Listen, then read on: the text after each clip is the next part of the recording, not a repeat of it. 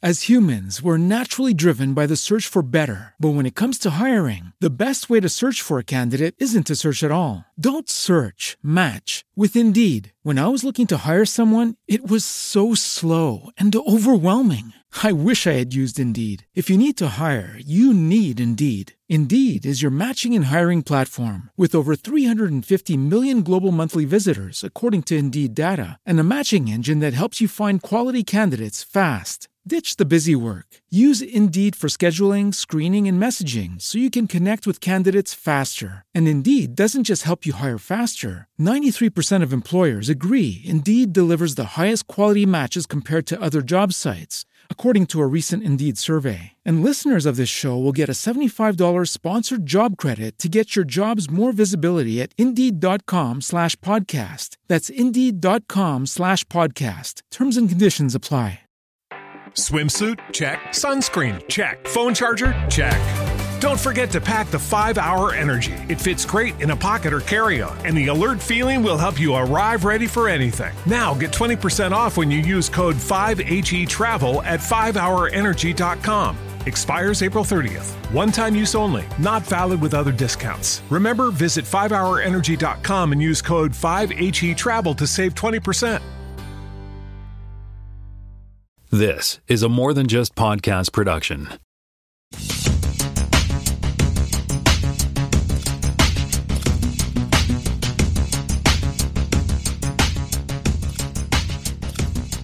Welcome to Podcast Season 5, Episode 7. My name is Tim Mitchell. I am in Toronto, Ontario, and I'm joined once again by Jonathan Kulan in Mississauga, Ontario. Hello there.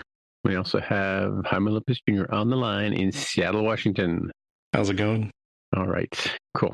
Well, we missed a week. Let's let's jump right into the fact check because I don't. Yeah, this is pretty much most of the fact check. I, oh, Jaime, you're up first actually with the fact check.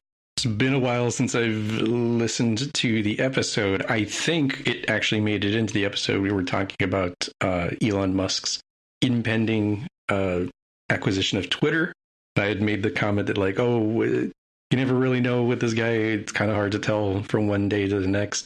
But I said there's uh, that Delaware court that is uh, not putting up with anybody's tomfoolery. They are very quick and efficient with these sorts of, um, you know, business to business sort of uh, um, cases.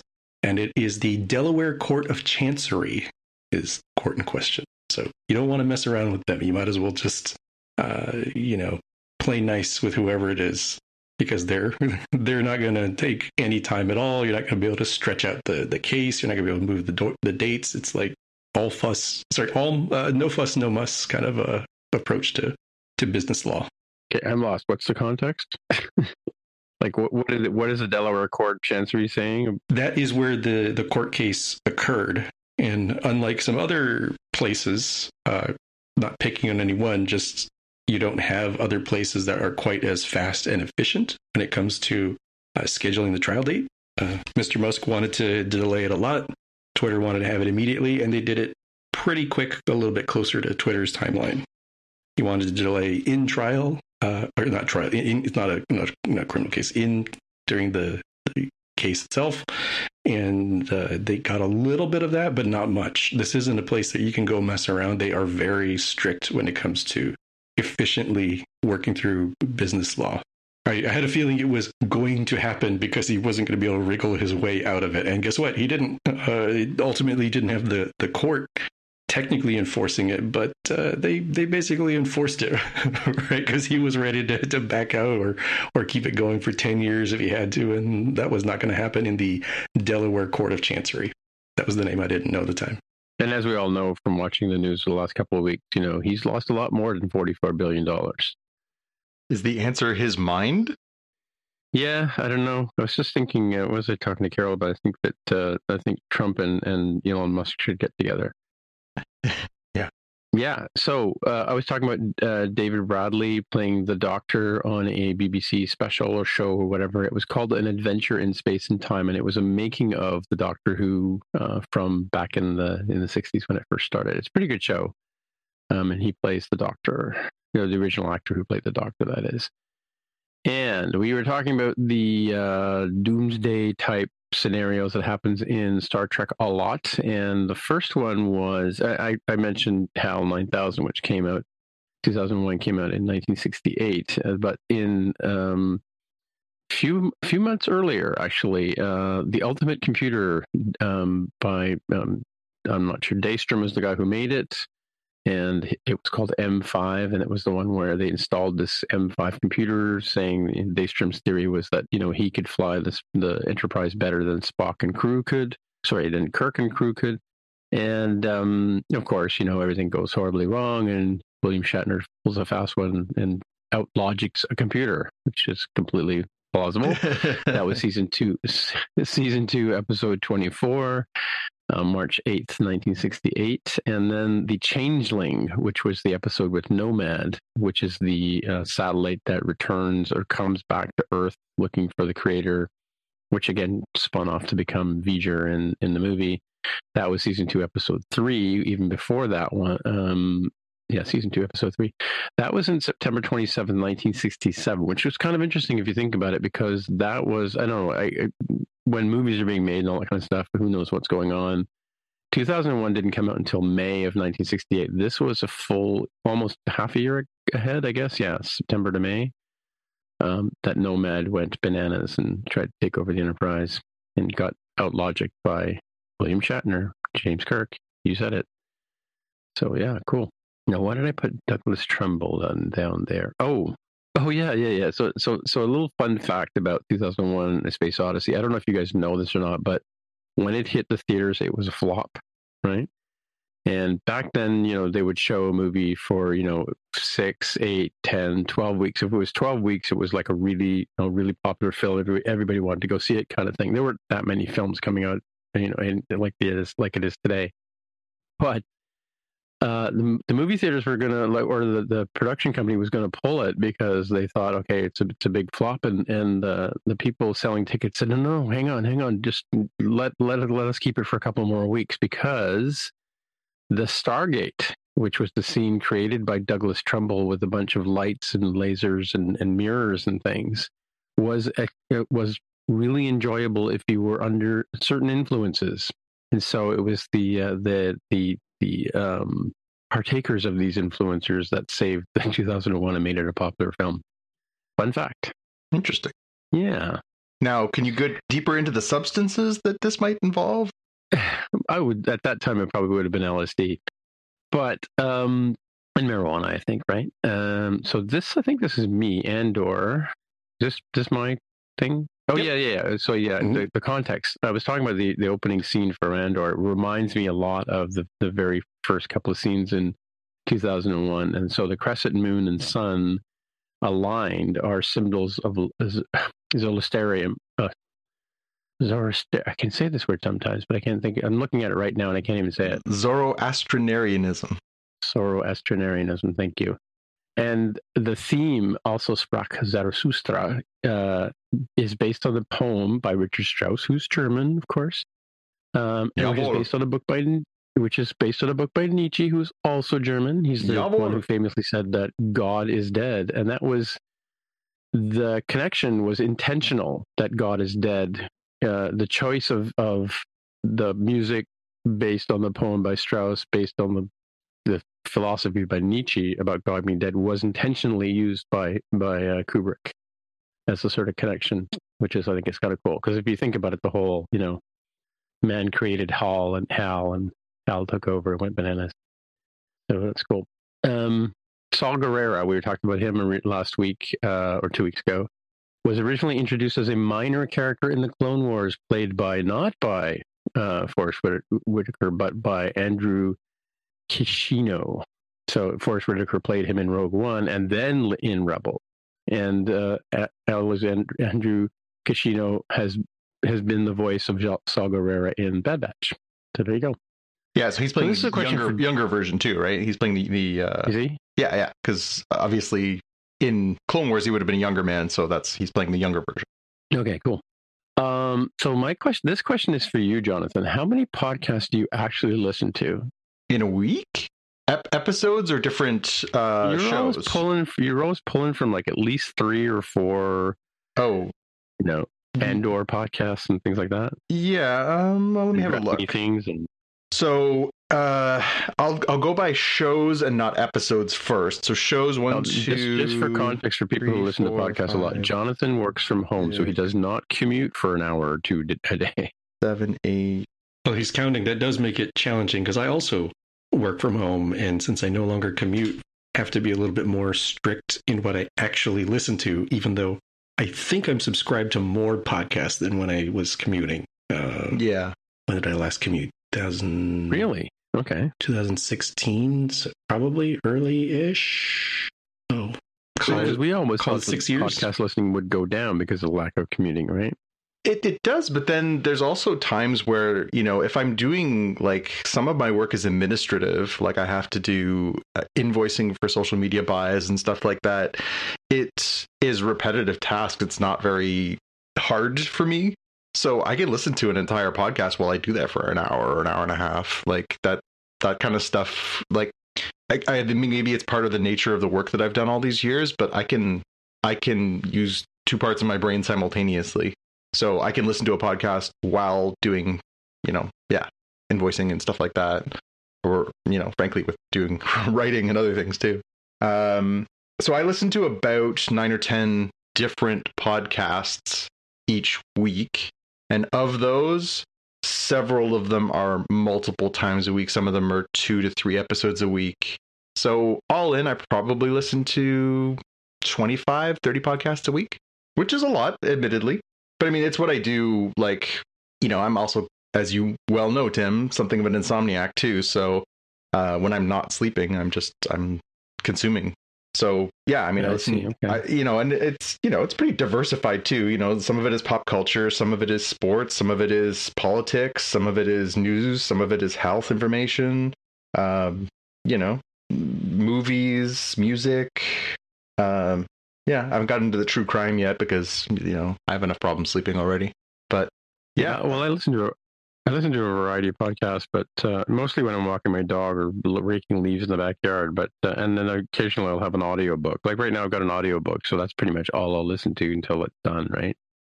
that's the thing that's changed for me most since the pandemic is I was listening to more audiobooks between the commute and um, just you know I'm doing stuff around the house. I would listen to audiobooks more. I haven't listened to more than like maybe two audiobooks in the last couple of years, but I've consumed just huge con- content amounts of of podcasts. So, Right. Okay. Yeah. Are you listening at one time speed or one and a half or? No, one. I tried listening. Some of them, some of them are okay at like 1.2. Depends what what platform you're listening to. Some of the stuff I listen to is like exclusive to a certain platform, so there's different variables. But yeah, 1.2 sometimes. I find 1.5 a little hard to follow sometimes. Mm-hmm. But Yeah, um, one point two. yeah, but it de- it depends on the speakers and on what's happening there. But yeah, I, I I definitely would say that I am on the high end of the user scale for for podcasts uh, as far as I know. But uh, again, I I have a lot of a lot of interest and I like to stay abreast of a lot of different things. So So what about you, Jaime? What what's your what's your habit? Like are they similar or? pretty similar. Uh, most of the listening tends to be while walking the dog or uh, doing you know chores of some sort, you know, washing When, dishes. when Paw Patrol isn't on, of course, right? Yeah, when, when Paw Patrol is, isn't isn't the go to uh, in in between uh, you know uh, releases of of that uh, movie franchise. Um, I also end up having varying speeds. I I think the only thing I listen to at one x speed is LeVar Burton reads because it is uh, you know a narrative. It works better as as reading the story to you. Um, but otherwise, everything is at a minimum 1.5, uh, sometimes two, and if I can understand them 3x but it, it really depends on on the pacing and the kind of thing Three X? What? yeah uh, really. yeah it's it's great for those like you know just the facts ma'am kind of shows of like you know what's up for today cool it's a 15 minute show i can do it in five Right? wow, i just need to know Yeah. uh, what's going on in in wars in economics in Mm. you know general light entertainment it's more of like the quick hits sort of thing. So that one's really easy. So if i can you know try to do 3x but it is difficult because it depends on the pacing of the show. It depends on the pacing of and how understandable the person is. There there are different accents that are more difficult to listen to. Yeah. um, So, Well, I've heard that people who are visually impaired tend to listen to their audio like really fast because they can consume it faster, right? Mm, that makes sense. So in tu- attuned to that sort of listening. Yeah, I mean, uh, there's a few things. Like, I mean, if I'm watching a tech video or something and I just want to get through it, I'll I'll throw it at 1.5. Sometimes two. Like when I was doing the Ray Wenderlich stuff, reviewing videos, I would watch the Apple videos at two times to sort of get the gist, you know. But um, yeah, and I have I have a handful of shows that I go back to. Like I have a like a one I use Overcast, so I've got like a list of uh, my top hit ones, and then then occasionally I'll dip into other stuff that I, find out about. So right right now, I just I just discovered a um, uh, art critic, and then I'd never even heard of him before. I just stumbled across him on Facebook or Instagram or something. Oh, I know I heard him interviewed on on the CBC, and so I bought his book and been listening to his book. It's pretty good. Alrighty. So I don't know if you put the, maybe somebody put this link in here to try to help my brain, but so I was Yeah. thinking as I was editing the show last week that there, if there were only two Targaryens left in Game of Thrones, is how is Daenerys a direct descendant of the current people we're seeing now, and and what are the odds of so many generations and and her being in direct line to the throne? So you can click through if you want. It won't spoil anything that I think we're gonna get into, although there is a few uh, you know, like you will find out who and who have kids and stuff like that for future seasons of House of the Dragon. But if you want the quick summary, it is that uh Daenerys is a direct descendant of Rhaenyra. That that's the, Okay. the the bottom line on how this breaks out. So you can trace her back to you can trace Daenerys' family line back to Rhaenyra. Yeah, I, I, see, I noticed that her brother's not in here, but I guess that's just because he's inconsequential or something, or Uh, yeah, I mean, he theoretically he would be uh, next to her underneath as, as, uh, Aerys the Second. He's he's the, also the son of Aerys the Second, the Mad King uh, that Jaime kills in the past of Game of Thrones. Jaime. Jaime the Kingslayer, Jaime the the the king's Oh, uh, he the kills, him, he kills him before the story starts. right? Yes, yeah, that's he was Oh, he was basically the the in the king's guard. He was supposed to be guarding the king. The when when Aerys thought that uh the the the forces the forces from the north, the Baratheons and the Starks and everybody were going to come and take King's Landing, he ordered the city to be burned to the ground. And in order to prevent that from happening, Jaime kills him. Uh, but so he betrays Oh, his oath to do that. He he basically he takes out the king and henceforth is known as the Kingslayer. Hmm. Okay. But yeah, because so Baratheon become Baratheon becomes king, and he's married to. Yeah, Robert becomes the king and he marries Cersei, who is the daughter of the Lannisters. So it's basically an alliance of the Right. Lannisters and and the Baratheons to hold power. Right. Mhm. Right. And that, that Okay. they're they're the first ones post Targaryen rule. They they are the ones who end the Targaryen rule in King's Landing by by that conflict, which we we see part of it sort of encapsulated in in Game of Thrones. Anyway, yeah, if you if you start at the bottom of this thing and go upwards, you can sort of see all the stages that it takes to get back up to uh to Rhaenyra and and her her progeny. So you can put, piece together who's who's and who's make who. But yeah, but by the time we get to Game of Thrones, the only two left are uh, Daenerys and her brother, and they're the last surviving children of of Aerys. Although, to be fair, sorry, to be fair, that's not true. There are other Targaryens out there. It's just that uh, you have to read the books because there's there's more than two Targaryens. Well, I'm, I don't know. I just I always thought that there was just the two of them, like at this point, right? In in the beginning of Game of Thrones. Yeah, they're the only ones using the Targaryen name. There are Targaryen uh, bastards out there. Oh yeah. Well, yeah, like like the one from the north. Alrighty, uh, let's move to the headlines. JPA, you're up first. Uh yeah, so starting with some bad news. Uh this is a bunch of bad news in this episode, but uh HBO has dropped the axe on Westworld. This came out uh very end of uh of last week that uh they've decided that uh four four seasons is enough and that they are not going to proceed with a fifth in what was expected to be final season and uh yeah, it was a bit of a surprise move for I think a lot of us. I think everybody kind of thought that they had the potential. Obviously, they kind of wrapped up season four like it could have ended there. I think with that in mind that that the axe might fall. But I mean, it's uh, it's strange as as the article here from Hollywood Reporter states. You know, uh, it was you know it wasn't a blockbuster as far as ratings, but it was, you know, much acclaimed. Uh, 54 Emmy nominations across four seasons, including a supporting actress win for uh, Newton. Um, it, you know, I think uh, I think it's it's I guess hubris to think that your favorite shows are gonna survive when there's you know these dramatic moves when you hear about the the you know Batgirl movie being canceled and you hear about all the plugs being pulled on all these things, which is, you know are are major productions. Uh, I guess it's not surprising that the axe fell on this one, but at the same time, you'd think that there was enough of a built-in audience for this to do it. My only thought on this was the cast is made up of almost entirely stars, like big name Hollywood movie makers and and other things. So maybe signing them for a fifth and final season was just cost prohibitive just to just to have that many talented cast members but it's a bummer. I, I, I would have liked to have seen how they intended to wrap this up. Like I said, I'm I'm stuck halfway through season three. I don't know if I finished it yet, so not crushed. Jaime, are you crushed? You know, I haven't actually seen season four, so I'm a little curious if it has a hard um, cliffhanger ending, like how how you know how difficult of an ending it is it to to to watch knowing that there is no fifth season or did it end in a okay kind of wrapped up but uh, you can see how they can continue and like really do the wrap up next time. Yeah i mean uh, well, I, probably a better conversation to have once you guys have, have caught up with it but uh, without spoiling and i will just say there is a natural sort of ending in the way that they finished it up but i wouldn't say it's a satisfying ending. It is an ending. Mm you could say it's it's sort of completed a, a, a portion, but it's not a happy ending by any means. It's it, I wouldn't say as a fan that it's a satisfying ending.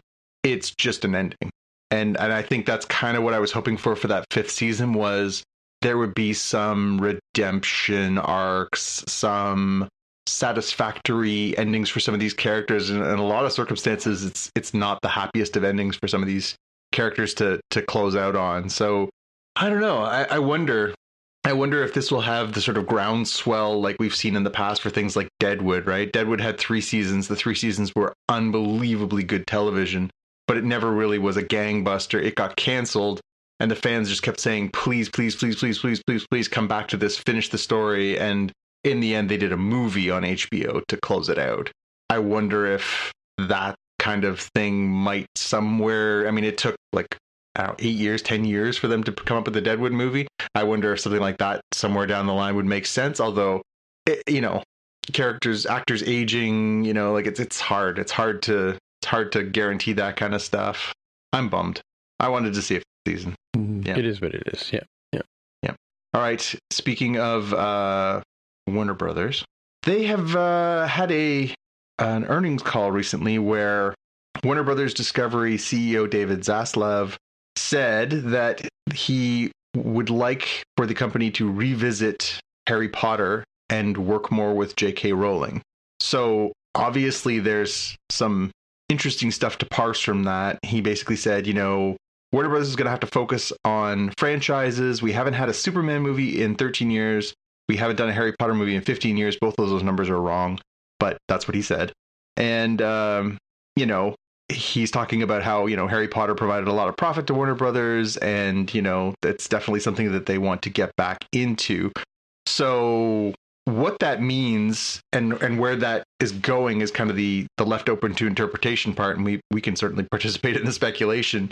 You know, there's a difference between saying the Wizarding World and Harry Potter, right? The Wizarding World, they've certainly they've done the last three, uh, you know, Fantastic Beasts movies were not beloved. When he says Harry Potter, does he mean Harry Potter, Harry Potter, as in starring Harry, Ron, and and uh, Hermione? Uh, you know, the Hog- school something said at Hogwarts. Like, what is he talking about? And in addition to that, you know, uh, J.K. Rowling has, you know, uh, for lack of a better term, sullied her good name over the last few years, and she has definitely lost a lot of fans over her stance on uh, trans rights and uh, you know is the idea of her being involved and going back into that world something that people will be excited about or is it something they will be you know very suspicious about Yeah, I mean, she's famously said she's not doing, she's not going to write any more books. I mean, that was the whole, her whole shtick was it was going to be the seven books, and then that's it, right? But then she also, Um, after that, she she co-wrote the the Fantastic Beast movies, and she co-wrote the the, the theatrical performance, the Harry Potter The Cursed and the Cursed Child, yeah. Child. She Hmm. she was involved with that as well. So Well, it's like you say, famous last words. You know, like when you, well, and she's not No, hurting for money. It's not like she would do it for money. It would be it would have to be for the right reasons. yeah, I don't know. I kind of wonder, like you know, based on what you were just saying, you know, you kind of wonder if the woman who wrote the first book or first three books is the same woman who wrote, you know, the last ones, right? So, because because you know, it, success and money does change your perspective on things, right? Hmm. Well, and I wonder Hmm. if when they say, you know, returning to Harry Potter, do they mean expanding the universe, you know, a new class at Hogwarts set there, or do they mean involving the cast from the Harry Potter movies and books? And beyond that, do they mean, you know, uh, hiring Daniel Radcliffe and Emma Watson and and you know the, the the famous actors who played these roles, you know, Rupert Grint, you know, uh, you know that that's gets more complicated you know so I mean, I could, I could see them. I could see them redoing the movies, like you know, like going back to the. But I mean, they were so well visualized. It's going to be hard to do that, right? well and as has enough time elapsed that that would be i mean obviously i'm sure they could do better visually some of the stuff that they weren't able to do in the you know late 90s into the early 2000s when these movies started rolling out i'm sure they could m- improve them but is there an appetite for that i mean these not only are these movies successful but they're kind of beloved you know a lot of generations of people have watched them and and love these actors and characters and yeah so Yeah, they're still in wide circulation. I mean, they're all over the place. And and you know, what are they going to do? Like the Malfoy shoots first edition, or what? yeah, it's uh I I don't know. I, I I'm really curious to find out what he means from from his comments. Well, it sounds like from what you're telling that his his his numbers and his facts and figures are distorted already. So who knows, right? yeah, I, Mhm. you know, again, that could just be I'm a busy CEO and I'm not going to give you the exact number. I'm just going to give you some ballpark figures for for illustrative purposes. But at the same time, you know, yeah, like i i will people follow back into the Harry Potter verse if Harry Potter the character is involved? If it's recast, if J.K. Rowling is involved, and obviously not without her controversy, I, it's I think that's a fascinating thing to keep an eye on. I don't know. What would Elon do? That's what I want to know. All right, let's move on to the next one. It's you again, John. Me again. Yeah. So we got a couple of good trailers. One last week, one this week. So we can we can sort of lump these into a little trailer watch. But uh, this uh, last week we got Avatar two. We got a full, more fulsome trailer with a little more sort of plot, a little less just you know pretty things flying around, and more sort of plot focused. And then uh, just today we got John Wick four.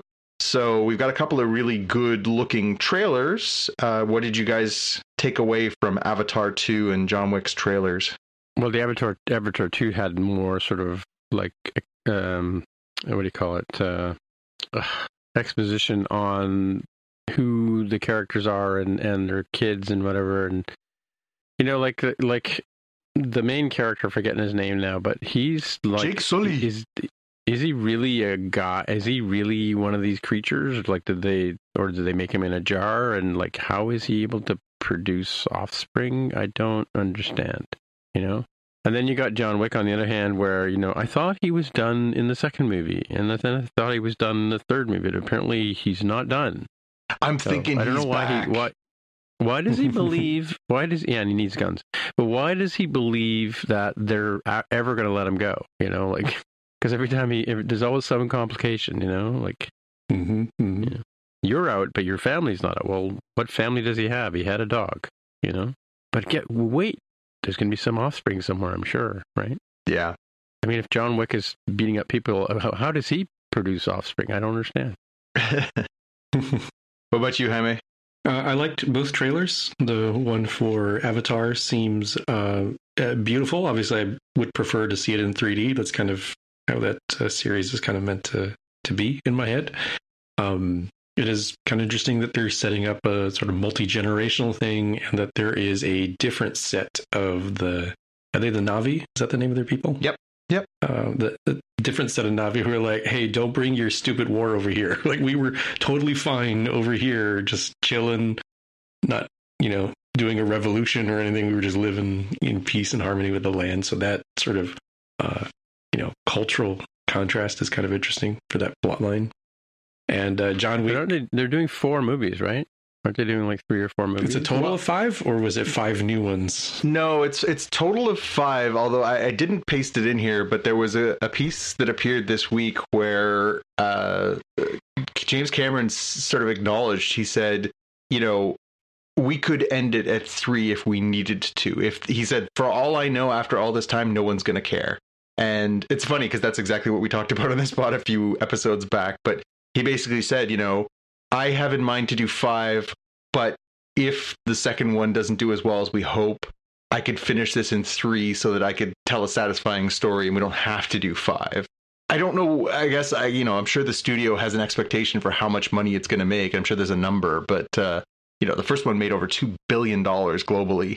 I don't know that, given especially, you know, we're still muddling through a pandemic. I don't know what their expectations are for the performance of Avatar 2. You know, is it going to be, they, do they expect to, to break every record in the book? It, it seems impossible, but who knows? Yeah, I think so. Yeah.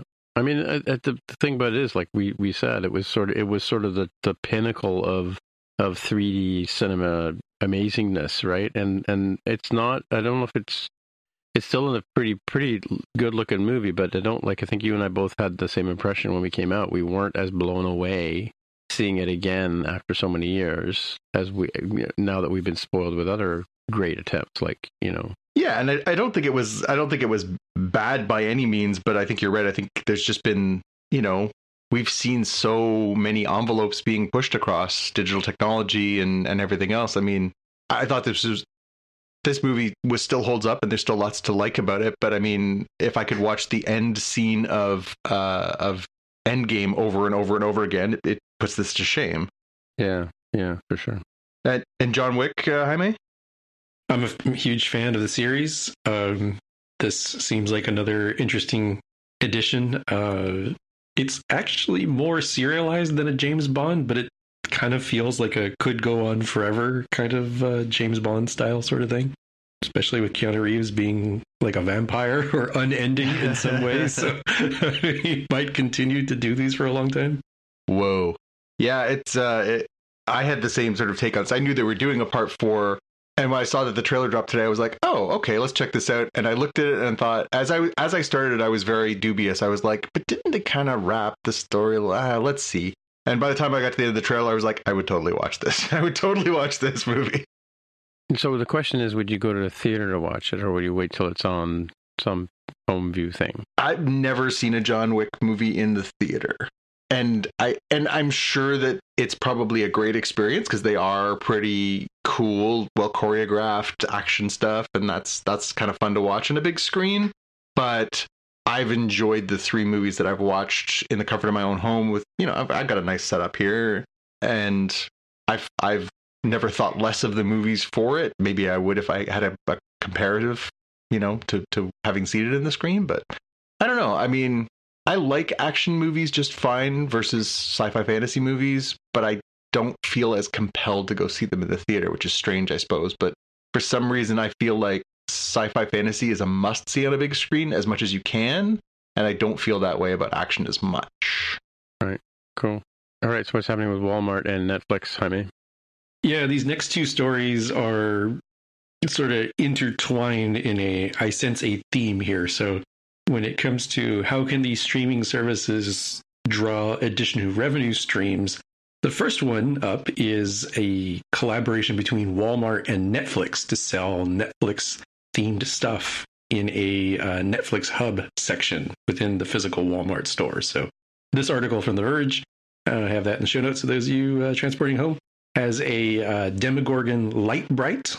It has a Stranger Things Advent calendar, and it has a concessions kit. So there's like you know popcorn, snacks, and other things that is supposed to help you in not only munch but also feel like you're more of a theater kind of attitude uh, eh, setting, which almost feels like there must be some executive somewhere listening to this very podcast because if you remember back when you know the the pandemic times of lockdowns and HBO Warner Brothers movies for 2021 are all going to be in theaters. Uh, n- not in theaters, going to be on streaming only. I said, you know, this is a missed opportunity to slap on some. I don't remember if it was Justice League or Wonder Woman. Can't remember the exact time of the year. I said, why don't they just slap some, you know, some some coupons and some uh, stickers on some existing popcorn stuff and make it be like, hey, you're enjoying the theater at home. What an easy idea. And Netflix has kind of done that. So great minds think alike, or people are are you know listening to these podcasts to, to get ideas for what they're doing. I'm telling you, we got to start copyrighting some of these ideas. exactly.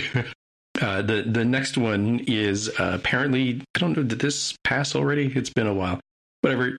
Disney Plus subscribers got some sort of first dibs at new Marvel and Star Wars merchandise, is what the second article says. That you could buy uh, the Mandalorian Dark La- uh, Dark Saber Legacy set. You could get the Scarlet Witch ear headband, the uh, Captain Carter vibranium shield. Uh, apparently, these are or were limited to being sold to Disney Plus subscribers. So again, another one of those revenue streams of beyond the streaming itself. How do you get uh, some revenue from folks? Yeah, that's uh, it. They did that when DC Comics did an app a few years back. If you guys will recall, that's where Doom Patrol and Titans came from. Initially, they were going to create individual like custom content for there, but they were also doing custom swag where you could only get if you subscribe to the service you got to watch the special tv shows and you got advanced sales and exclusive material on there. And that app eventually crashed and burned which is which is unfortunate but i did think that that was a, a kernel of a really good idea there. It's it's interesting that disney basically is now picking that up and doing it with star wars and marvel stuff but uh, yeah I, I think it's a smart idea i mean if you've got people who are interested in those things you know if you I mean, I, I, assume they're doing this anyways, but they know what your viewing habits are. They can target goods to you that are appropriate to those things. They could try and, you know, hone in on what you like and try and sell it to you. That's smart mm-hmm. business. All right. Uh, I have a couple of uh, couple of sad things to announce. So, um, two very prominent comic book artists both passed away this week and um, one of them was expected and, and sadly expected, and one of them wasn't. Uh, the artist Carlos Pacheco died. Uh, he was a Spanish artist, best known for uh, his work on Avengers and X Men, uh, Green Lantern on the Geoff Johns famous run. Um, he was extremely talented. He was uh, he was you know uh, been had been working in the industry for 30 years had done a, a, huge amount of work, you know, cover like Fantastic Four, X Men, Captain America, Green Lantern. Like he touched on so many of the big characters, and he had a really, really cool art style, very dynamic, very, you know, uh, yeah, just exploded off the page. Really, really gifted, gifted, gifted artist. He had announced about a month ago that he was retiring from uh, working on books because he had been diagnosed with ALS, which of course is a, a, a very, very debilitating uh, disease. And he had, yeah, said that he was he was sort of out of it. Um, and and yeah, to to have died so quickly after that announcement uh, is is pretty devastating. And he was only sixty years old, so uh, that is a huge loss, and and definitely one that uh, modern comic fans will feel. I, I, I would say that if you're a comic fan who's been reading in the last 25 years, you probably own some of Carlos Pacheco's work. And uh, and yeah, his his work and his presence. I know uh, you know I'm I'm obviously a little bit connected to the comic community still, and and the number of people I know who are artists who who either knew him or worked with him uh, that were posting tributes this week. You know, everyone was saying just you know what what an incredible talent and what a what a very kind person he was, and and just yeah, just uh, another real blow the other artist that that uh, died this week was Kevin O'Neill. Uh, Kevin O'Neill, you know, uh, maybe not as um, well known in the same way that Carlos was, but some of the books he worked on were iconic. He collaborated with Alan Moore to create The League of Extraordinary Gentlemen, which, uh, of course, was made into a pretty terrible movie, but the books are exceptional. They are absolutely incredibly good books. And uh, you know, he he did work on some mainstream stuff, but he was a British. Um, he did a series called Mar- Marshal Law. Was one of the first things that I read of his that uh, I just loved. I loved marshal law. It was very just in a world where comics were still very much aimed at kids and very much uh, mainstream, you know, bubblegum pop culture stuff. He was doing really edgy, dark, violent, uh, you know, grim and gritty. He was on the leading edge of that, and his work was really, really interesting. Um, very angular, very angry. Uh, just, just really for its time was pushing an envelope. Very, very visionary stuff. And then carrying that forward, you know, working right from the 80s through the 90s and then into the 2000s and then yeah working on things like multiple chapters of the league of extraordinary gentlemen with with alan moore um, you know there are some gorgeous editions of those books that you can get and see just how how incredible an artist he was uh, he was only 69 too so again just just far too soon to be losing these these really really talented people but uh, same thing. A, a, lot of people were just sort of really knocked on their on their butts this week by by his passing, and you know, lots of tributes, lots of love for for him in the community. Um, you know, these are people who contributed a lot to the art form that elevated it to the place where it is today, where it is really mainstream and it is really popular. And uh, and and we definitely owe a debt to both these these men. And uh, yeah, I just I just felt gut punched this week by both of these. I, I you know, uh, yeah, it's been a bad year, the last year for for losing talented comics artists and creators, and uh, this is just two really really nasty ones for me. So I'm really sad to see them go.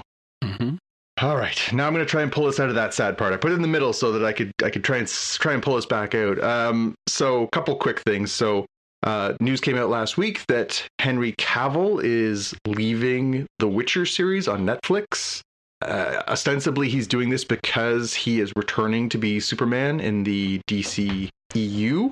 So they've also announced that he is going to be replaced with Liam Hemsworth from Hunger Games, brother of of uh, oh god, what's the other Hemsworth? Chris. Yes, that's right. Chris. Yes.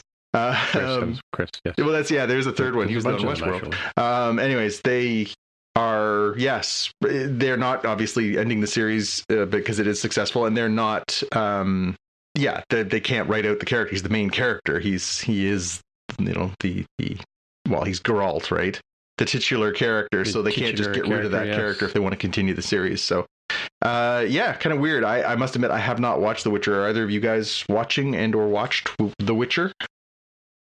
First season for me. Um i haven't gotten around to season two. Uh, don't know that I've heard as much buzz around season two as I did with season one. And given the the uh, maybe Cavill's leaving because the showrunners want to not do something that's in in spirit or in service with the original material makes me wonder if I uh, if I will continue or not. Yeah. Has me doubting. Yeah, I mean, I, I'm I'm sort of torn about it. I, I, I like Henry Cavill. I think he's he's uh, really interesting, and I think he got kind of a raw deal. The Superman that he's been asked to play over the series of the Snyderverse films is certainly not the Superman that I grew up reading and enjoying. Um, just kind of joyless, just kind of brooding and moody and angsty and and I'm hoping now that there's this sort of new regime at DC and that they intend to bring him back and have him continue playing this character that maybe he'll have an opportunity to play a more uh, just joyful and and hopeful and inspiring Superman. So uh, that's that's I, I guess as I'm not a Witcher fan, I'm not mourning this loss so much as I'm kind of curious as to what the spill out of this is as he moves back to being Superman. So I thought he was going back to do more Enola Holmes films. Yeah, and uh, what was the oh uh, he's Mission Impossible, right? He's he's been in those Mission Impossible movies. Yeah, with the mustache.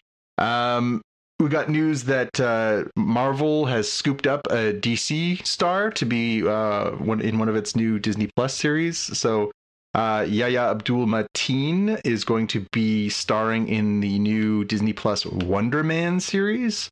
Wonder Man, uh, for comic fans, a longtime character, debuted in the 1960s as a villain in Avengers, was resurrected, you know, almost 10 years later brought back to life, uh, and they sort of explained that away as he was sort of metamorphosizing. He wasn't actually dead. He was he was actually turning into something else. Uh, he is a character who is you know uh, essentially uh, unhurtable, unkillable, immortal, and is basically made up of energy. But in the comic books, an interesting character that, that could be exploited the right way if it's told the right way, in that he is um, he uses his his immortality and his indestructibility to become a uh, to work in Hollywood. He works as a stuntman. He works as an actor, and so there's sort of that. You could have some fun with that as a character in the comic books. Uh, of course, like so many characters uh, that you know this happens to, they are taking a character that was established as white and they're giving this role to a black actor. Uh, I, for one, couldn't care less. I think this is great. I think I've I've seen Yahya Abdul Mateen. He was in the Watchmen series that was on HBO, which I wanted to hate but loved, and he was great in it, and he was absolutely incredible in it. So I'm way behind this. Absolutely excited to have him be the star of his own thing. As I said, he he was working for DC. He was Black Manta in the Aquaman movie and he will be reprising that role in the new uh, Aquaman and the Lost Kingdom movie that's coming out. So uh, it's kind of a strange one too, where you know uh, James Gunn is moving over to from Marvel to DC. Yahya is moving over from DC to Marvel. I'm sure there's going to be some of these things. Obviously, there's only a number, a certain number of actors of, of you know caliber that you want to have star in your things. This is going to happen, but um, yeah, I'm excited to see this series come together. Do you guys have any feelings one way or the other about a, a Wonder Man series? I am in an interesting spot where um, I don't remember specifics around the character that well, and yet he was kind of yep. always sort of there um, in in these group comics. So I, I, definitely recognize him on sight, but I'm like, what's this dude's backstory? What exactly are his powers? Am I confusing with someone else? So I don't know.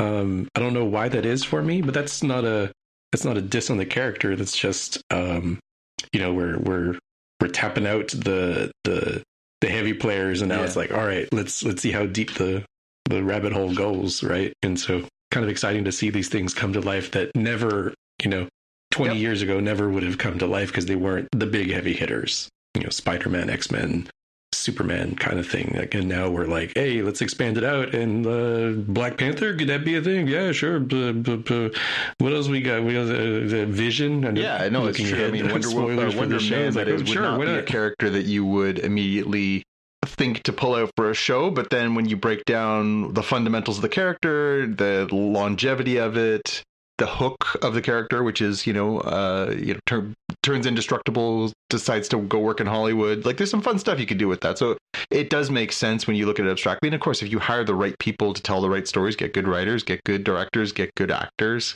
you can you can make something good out of very small ideas. Uh, you know, if if you've got Disney's budget, so I think it'll be interesting to see what they do with this. All right, a couple more mm-hmm. quick ones. Uh, Stargirl, one of the last surviving series on the CW from the DC universe, is ending. It uh, its third season, which is just about to start or is just started. Uh, let's see, wrapping up its run on December seventh. So its last episode's coming December seventh. That will be the end of the series.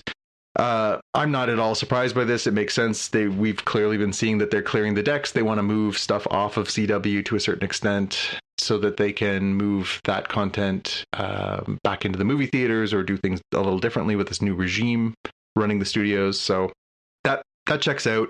So really, what that leaves us with now is uh, uh the the Superman and Lois series is the last thing. Uh, Flash is about to enter its final season, and um, there is a series that they've slated to come next year. It's the um, Gotham Knights is supposed to be the the next DC project.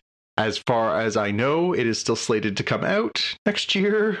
But this being who it is, who knows? So, uh, you know, it looks like the the inevitable final death of the Arrowverse and its expanded properties is is in the offing. There's a, a, lot of speculation Superman and Lois might get the plug pulled on it at the end of the season too. So, well, that's no great loss in my opinion, but you know, there you go.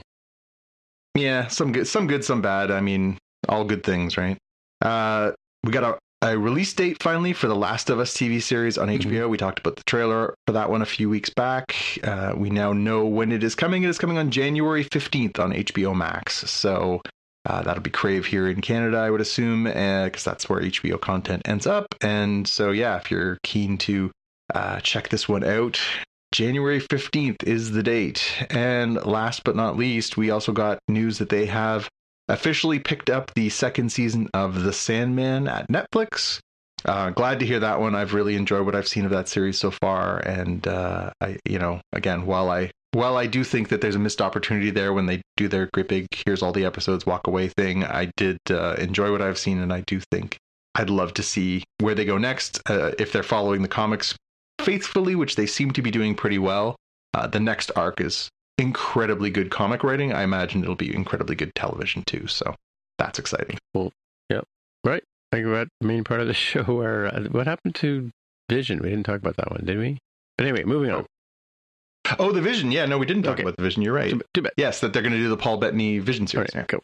Um, yeah, so we're at the main part of the show where we talk about something related to Star Trek, and we have currently the only Star Trek we have going for us right now is Prodigy. This is episode 11 and episode 12 they're going to be talking about. Episode 11 is Let Sleeping Borgs Lie, and All the World's Stage is uh, episode 12. How many episodes are there in the season? Do we know? They did. Uh, was it nine? I guess they did nine for the first half. I don't. I can't remember off the top of my head. If, uh, I'll look- I'll look it I up, I'll look it quick look and okay. But yeah, I, I think uh, the it was nine for the first half. I don't know if it's a nine for the second half or if there's more or less. But yeah, I, I assumed. I, I assumed it was going to end somewhere before Christmas because that's typically what they do, Mm. right? My elevator pitch for the Sleeping Borgs Lie is run away!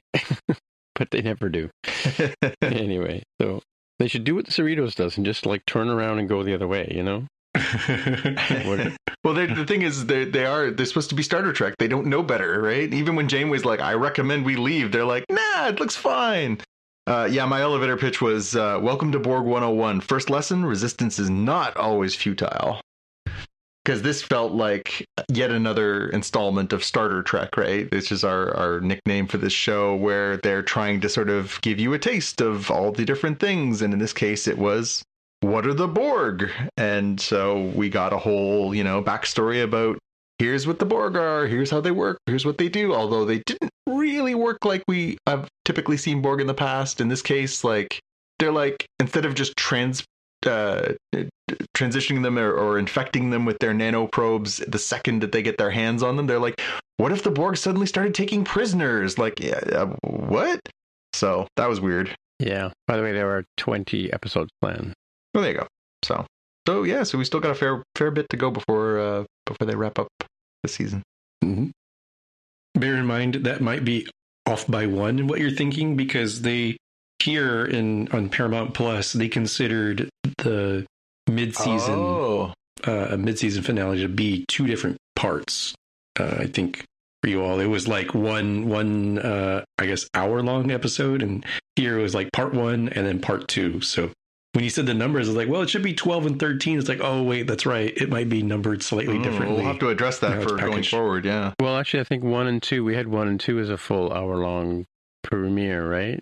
Didn't we, John? Yeah, I, I don't remember. I think that was part one and part one. Sorry, part one and part two here as well. So it it gets a little tricky to to talk about precise numbers. So I I think we have about seven episodes left. So yeah, I'm I'm looking here at Crave. So Crave had Lost and Found as a 45 minute first episode, but I think that could also have been two parts. But they also had a Moral Star as episodes eight and nine. So in theory, in theory, I guess what they're saying is is if you divide that first episode in two, that's the first 10 episodes. So we got 10 episodes in the first half and 10 in the second half. On IMDb, they list uh, episode one and two as as Lost and Found, and then episode nine and ten are Moral Star. So Asylum would be. Okay. So we're technically, um, yeah. So we're at 12 and 13 this week, not 11 and 12. So Moral Star they've got as part two, and then yeah, Asylum is eleven, Sleeping Voice is twelve, and thirteen should be all the roles the stage. Okay, whatever.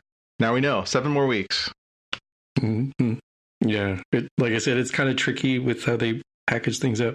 uh, for this Borg one, uh, going with the you know first entry Yeah, into Star exactly. Trek for for the newbies, the kiddos. Yeah. But my first Borg encounter, kind of a Fisher Price sort of uh, sort of way, you know, because it, it does have that. It does have uh, uh, some pew pew pew with the the gold finger in the Bond sense room and, and zeros coming in. Um, I don't know the Borg sort of difference here. We have seen differences in like they they take you away and and and assimilate you later versus sort of on the spot assimilation that we've we've seen. So not a little. I'm not really totally clear w- what's going on here. You could sort of hand wave it as like the Borg were sleeping and they're coming out of their slumber. So maybe they got some some drowsy, sleepy eyes. Like, yeah, yeah. I just still have had my coffee in the morning. I can't Yeah. do the the self uh, probing thing, so I'm going to have to go take them over here to the the workshop. Is is how I headcanon that.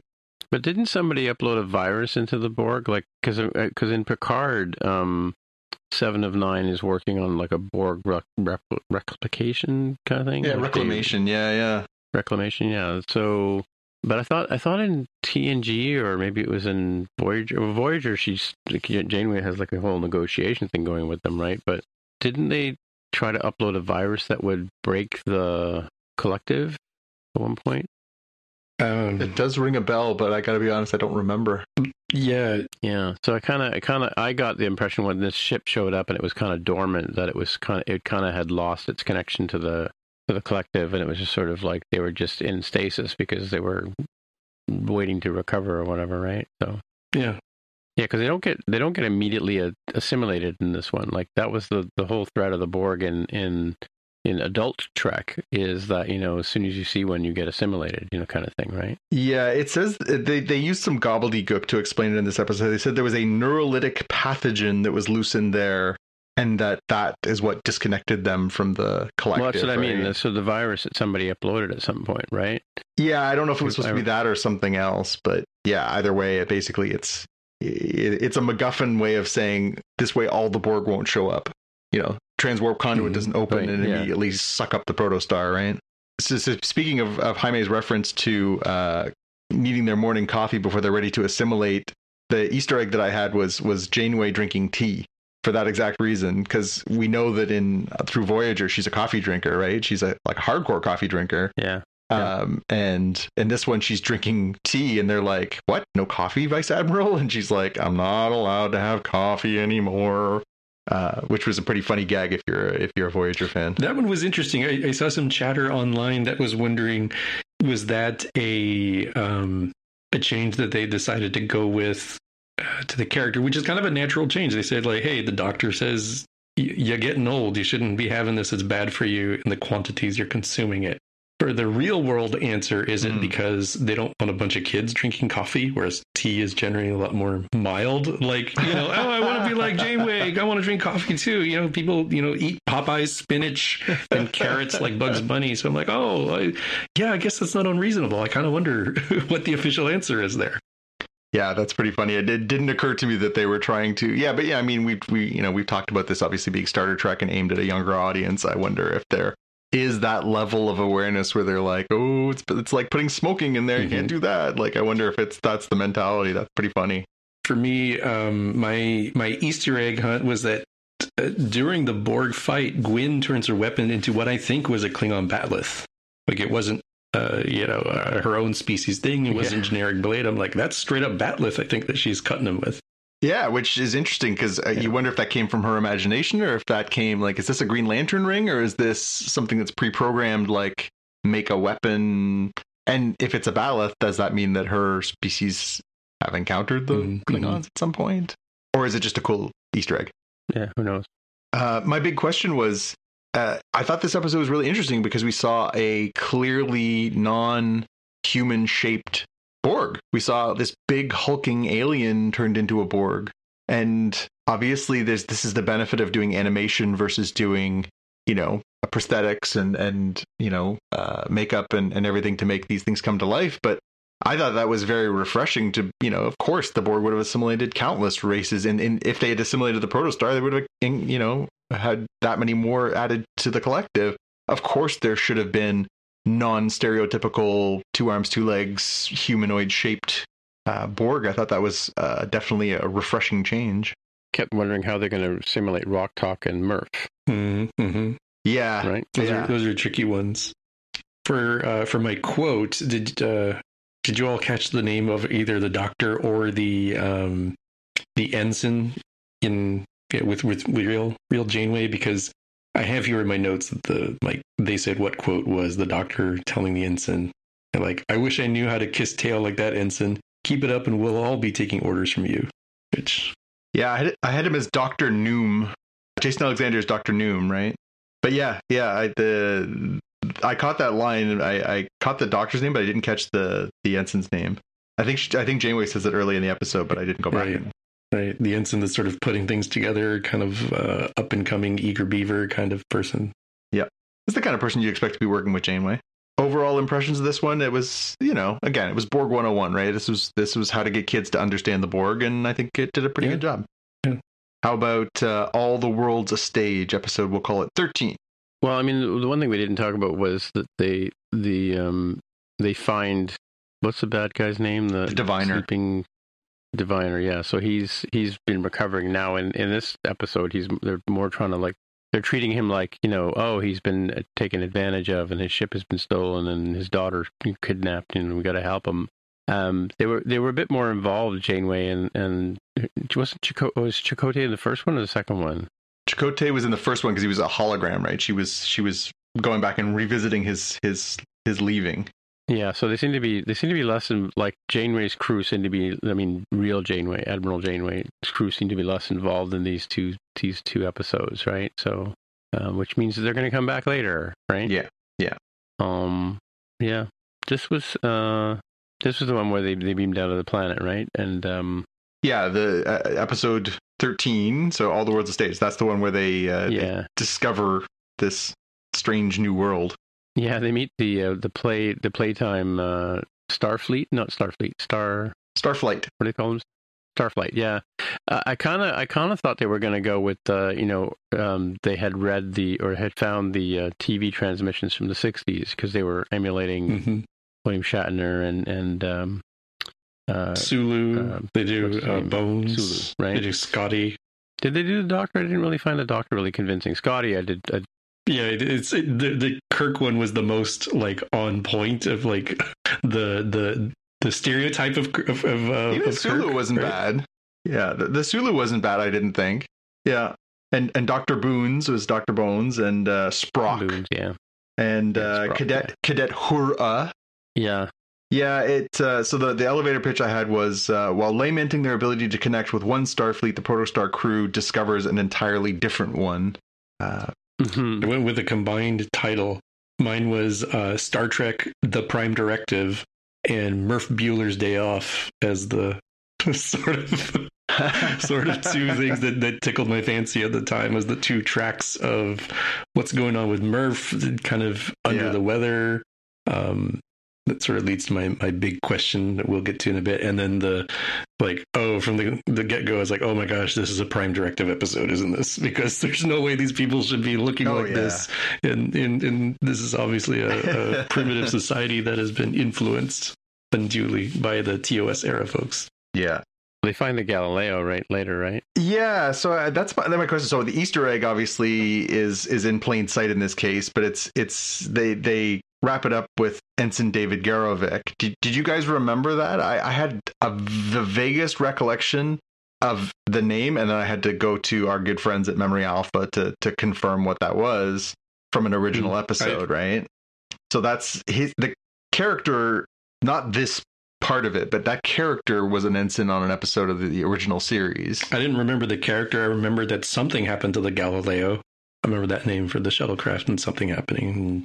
Well, the Galileo was the first shuttlecraft that they had the episode. That was the one where Spock goes down to the planet and, and he's got the um, he's uh, it's for his first command technically, right?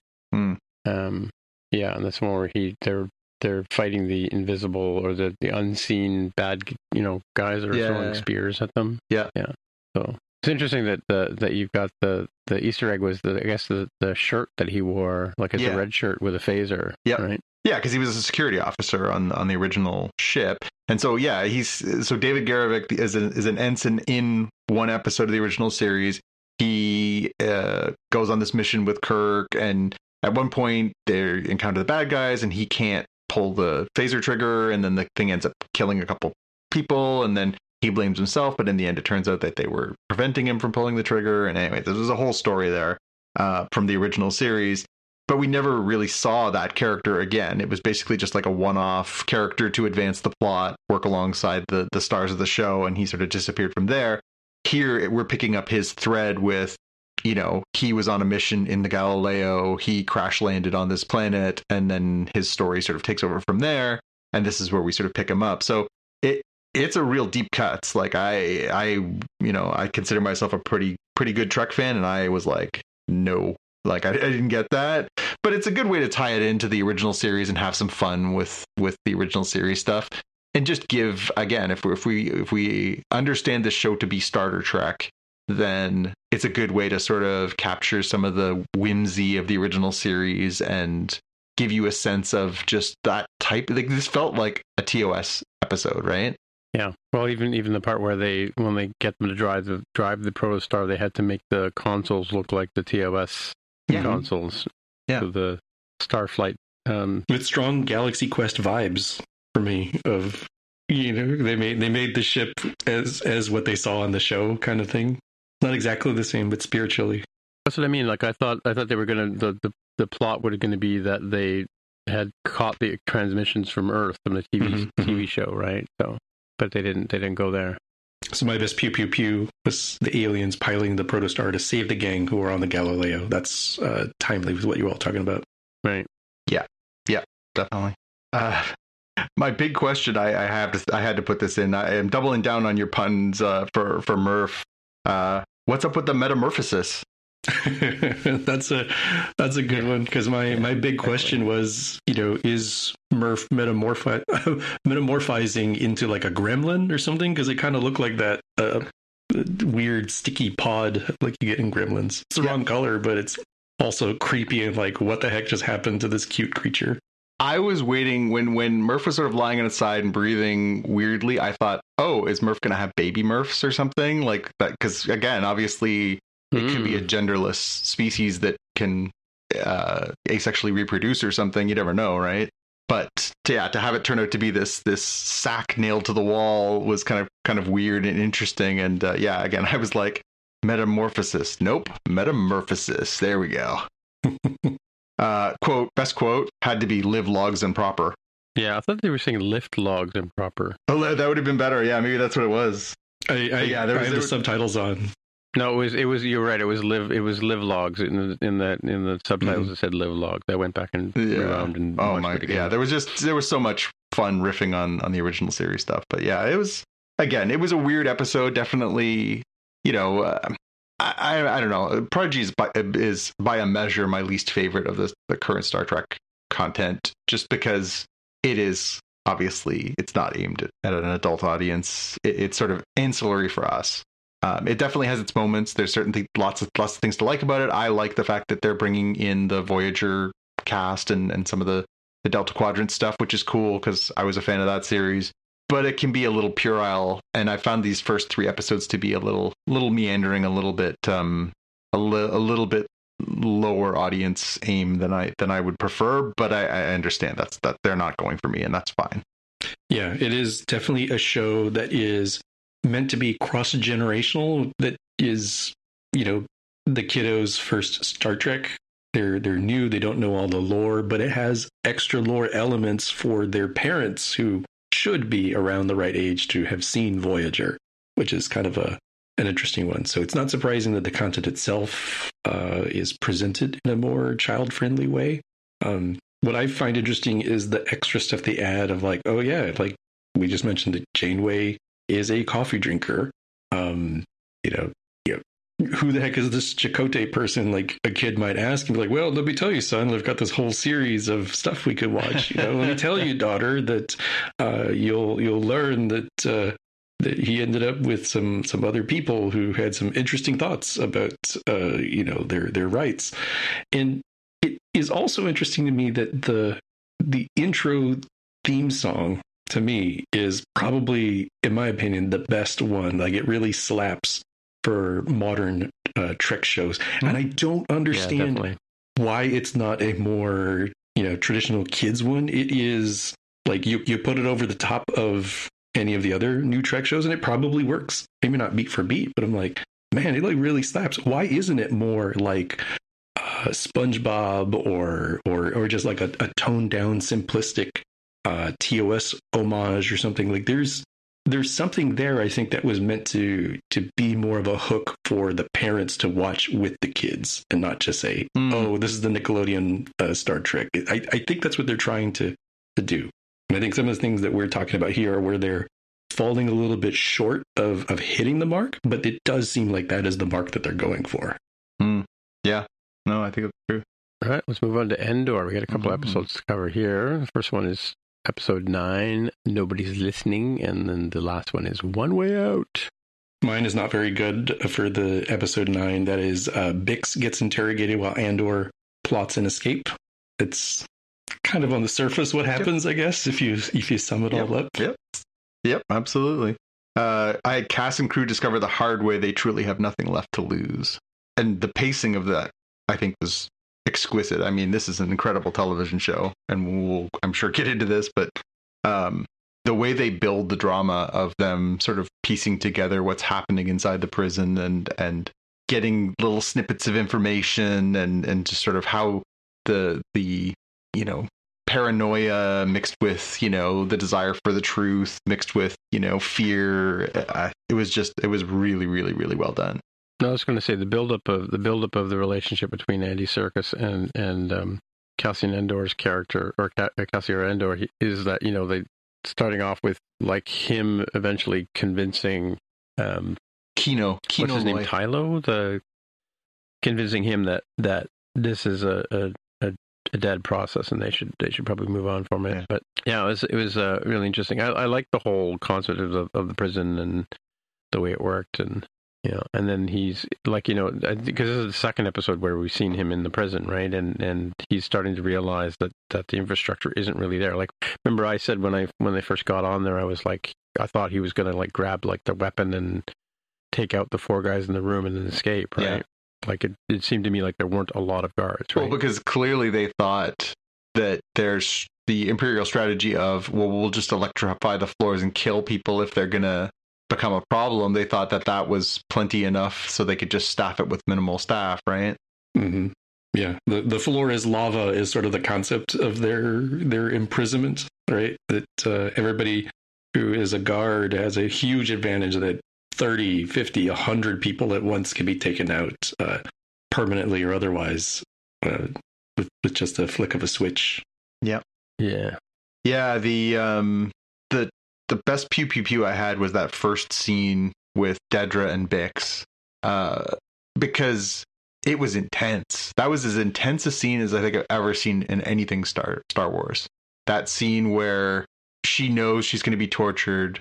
Dedra knows she's going to torture her, and they just are are you know Dedra is just trying to scare the pants off of Bix, and it's working. Uh, and then following that up with with uh, Doctor Gorst talking about in the most casual, lighthearted manner what he's about to do to her, that was utterly chilling stuff. You know, we're going to make you listen to recorded screams of children as they die until you crack. Like, whoa. whoa. that is intense. Like, this is not uh yub yub. This is something else, you know? Yeah, that was my you know? big question, which was what must those alien death recordings sound like? Because uh, oh yeah, it, it is pretty intense. Uh, we can tell from the reaction of Bix after she's gone through the torture. It did make me wonder too, and I guess this is a, a, I have another big question, but this is a, a good follow up to yours.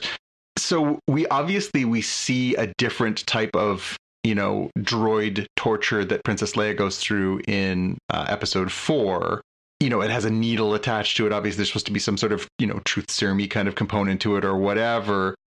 When or why did they stop using this? Because it seems pretty damned effective. They use it three times. They use it on on uh, I can't recall the other character's name that's tortured before her. They use it on Bix. It breaks Bix. They use it on the rebel pilot they they mentioned capturing later on, and it works on him. I keep thinking like, why didn't they just always use this? That's we a we know that question. Leia is supposed to be strong minded and everything, but like this is breaking people in half. Yeah, Leia, Leia's obviously been trained as a, as a as a royal uh, or even as a rebel leader. She would have been she would have gone through some some training to sort of withstand this stuff. Right? yeah. Well, and I guess the idea that we're supposed to look at it retroactively as well. She had the Force on her side, and who knows? But, but uh, yeah, this seemed this seemed pretty darn effective. You know, like uh, for my Well, even even the one that yeah, I was going to say even the one that um, Kylo Ren uses on um, Yeah. on Rey and uh, Poe, Yep. right? my big question relates to one of the subplots in this episode, which is uh, uh, Syril Karn, who uh, is now a stalker on top of all the other weird stuff that he does, hmm uh, where he basically tracks down Dedra outside of the ISB headquarters to thank her for promoting him. And she says, Well, I had nothing to do with it. But I think the idea might be that she helped clear his name and therefore he could get a promotion. So, w- w- however Mhm. that plays. But uh, my big question was uh, Does Dedra hire Syril or does he go rogue and, uh, Hmm. you know, try and track down Cass on his own? Is he going to end up working at ISB or is he going to try and do his own thing? He was talking like uh, the Unabomber in this last episode. Like, yeah, you know, yeah. Yeah, it's that's very much like the I know the movie you haven't seen yet called The Joker, but very very much like that, or or you know what's the, the King of Comedy? What's the one where Yep. I think it's that the one where the, he gets kidnapped by a super fan sort of thing. Um, that I mean that uh, if that's the if that's the personality profile of Syril, he's he's never they're never gonna hive him in in the um in the uh, what do you call it? ISB, yeah. Yeah, he's like he's obviously not got the because I'm sure they probably have to have a very high you know psychological profile to be you know selected into that. yeah, yeah. Um. But uh, yeah, and and it's kind of I, I love her reaction to it too, like that you know next time I see you you'll be dead kind of thing because. Yeah, I don't put up with this stuff. Or, or is she just uh, got such a strong shield? I mean, she's a really, really strong character, Mhm. right? Um, Mhm. Yeah, I saw her. I saw the actress being interviewed the other day. I forget what she said, but yeah, she was talking about this this this particular role that she's got. Yeah, I mean it's it's a great role because they pivot so beautifully between you kind of rooting against the patriarchy and and sort of sort of rooting for her to to you know get her just due and then you realize what you've been doing is rooting for somebody who is a monster and is not above like torturing and killing and all this stuff and you're like wait no but what? Wait. But that's what makes great villains right? Is that that sort of like oh i kind of see your point. You know like what she's thinking is these people are, are trying to mess with the established government and the, the you know law enforcement and everything else. So in her mind she's doing her job to the best of her ability although you have to ask yourself if your job involves like uh, murdering people and planting their bodies and stuff that maybe you're probably on the wrong side of things but it's interesting. It's just a really complex and interesting character one of the better villains they've had. I uh, i thought this episode was packed with great quotes uh you know cassian we're cheaper than droids and easier to replace. That's a pretty brutal summary of where they're at. Um uh karn's mom who again steals every scene she's in uh, imagine I'd cracked under the weight of your neglect. Oh, beautifully written. Um, Vel, uh, in, in talking to Mon Mothma, we get to find out in this episode that Vel is actually related to Mon Mothma. We were wondering what her backstory was. We get that here. Uh, we've chosen a side. We're making. No, something wait, did it. you pick? Did you predict that? Or did I just got to know? I did not predict she was related to Mon Mothma. No, I, I knew that she was going to have a connection. I thought maybe she was Luthen's daughter or some something like that. Oh, I thought okay, that she okay. she had Right. to have had a connection somewhere in there. to be- Mhm. entrusted with leading that mission and everything. I thought she had to be connected somehow. I, I didn't predict that it was going to be Mon Ma- Mothma, so that's interesting. Um, and then I think the winning quote from this episode was, "I want what you want. I sense it. I know it." That's Syril to Dedra. That's the creepiest thing I've heard in a long time. Yeah. He's using the force on her. Oh, exactly. Yeah. That is like, oh, yeah. And she's like, you know, you do realize I could have you arrested. I could have you, you know, killed on the spot. And like, I would have gone with that impulse. That's some creepy, creepy stuff to say to somebody, let alone a woman. Like, that is creepy. Yeah. Yeah. Uh, but but man, what a again, what another great paced episode. The the way they build the tension inside the prison. You know, they they're trying to figure out. You know, they have this you know power surge. They're trying to figure out what happened, and then they start to piece it together. And they're using the hand signals and ratcheting up the tension. This show's so good at just cooking, like putting it on a simmer and just watching the water boil. It's so good at that. And Yeah. you know, the, the pot boiler on this one when it finally blows over and they realize like, oh, we're not getting out of here, are we? Like this is this is where we're gonna work till we die, or they're just gonna transfer somewhere else to work till we die. Uh, that moment, Yeah. that the the look on Andy Serkis's face as Kino Loy, where he's just like it clicks in for him. He's like, I did everything right, everything I was supposed to do, and it didn't matter. I'm I'm still gonna die here just like everybody else. Is just priceless, Yeah. priceless. Yeah, there wasn't really like a pew pew pew in this episode, so my sort of No. moral equivalent was the tenseness of the putting down of the old man, right? That that Oh, was yeah. like really tense because the guard's like, "Hurry up! Like I'm going to shoot you guys, or or fry or whatever it was he was going to do. If you don't hurry it up, just you know, be done with it." And them realizing that uh, the doctor's got that critical information of like, we're, nobody's getting out. That's that's why they uh, they had that weird event that happened that nobody knew what was going on. Mm hmm The only other thing we should just uh, circle because we're going to circle back to it for the next episode is the Mon Mothma plotline where she meets with uh, her her banker friend again, and they talk about the fact that you know they may have to take less legal routes to try and uh, try and get the money that they need into circulation, and um, so they're basically he's going to set up a meeting with her and uh, essentially a crime lord, right? I haven't heard somebody be called a thug in a long time. It's a great know? word. When she said, yeah, she says he's a thug. It, it wraps it all up in one Yep. sentence, right? Or one word, actually. Yep. Yeah. Yeah, you you know what kind of person you're dealing with right there. Yeah. So in the one way out, which that's the that's my one my elevator pitch. There's only one way out. Yeah. Um, in that episode, we find out what the what why the the daughters in the story, and and it turns out that this thug wants his part of his deal is to have the thug marry his da- his son, like the daughter marry his Yeah. son. And then he, then he'll have a strategic alliance with Mon Mothma, Yeah. right? So, and she's like, "I'm not even thinking about that." And he goes, "As a matter of fact, you yeah, are." yeah. That's the first lie you've told. You know? Yeah, yeah, yeah. No, her her thread is getting obviously it's taking a backseat, but but her performance is wonderful, and the intrigue of that part of the rebellion, the way they're they're layering these stories over top of each other is is really interesting. Obviously, this episode, the the thing that's going to be most memorable is is the jailbreak, but there's there's so many other scenes in here that are just terrific. Yeah.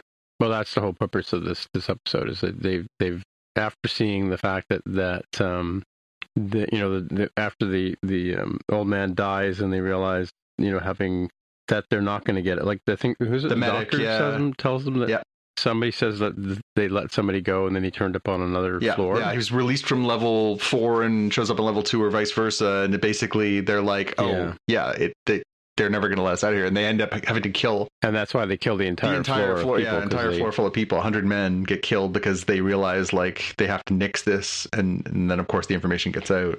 So, and then you know we find out what Cassian's been doing in the bathroom is he's been cutting the pipe to short out the the floor, right? So that's part of their their plan to get out. Yeah. Yeah, Yeah, the best Yeah, it PvP was, was, again, the it- prison break that was set up by all Oh, of what they were doing there, right? yeah, for Yeah. sure.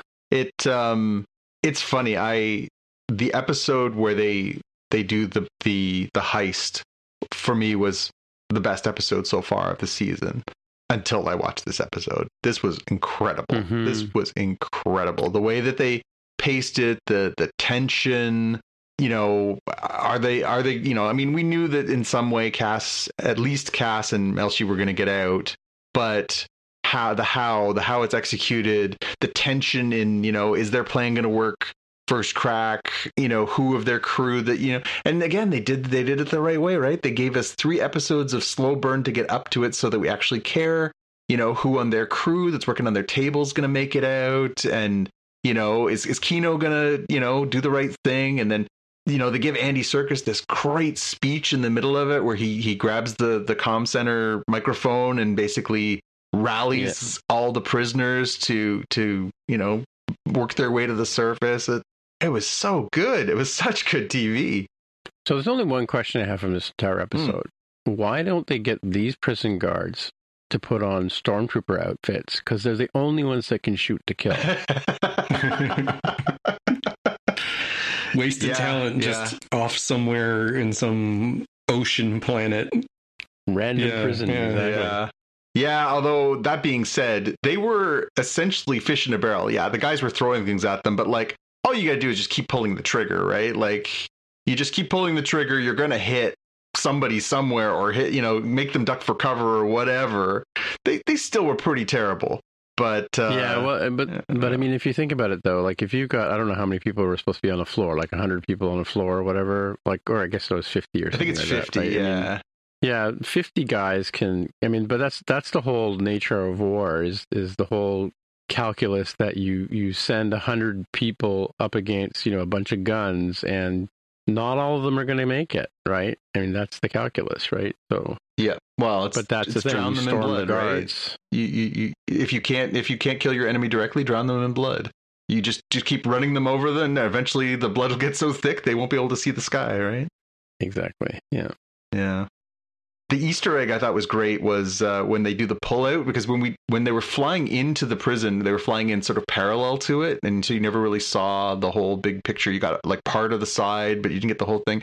When they do the pullout, when they are working their way to the surface, and you see that the prison is in the shape of the uh, Empire logo, that was awesome. Yeah. yeah That was yeah. awesome. I was like, Yeah. okay, shout out to the architects at the Empire who were like, what if we made these horrible prisons where we work these people to death look just like the logo? Like, come on, that's awesome.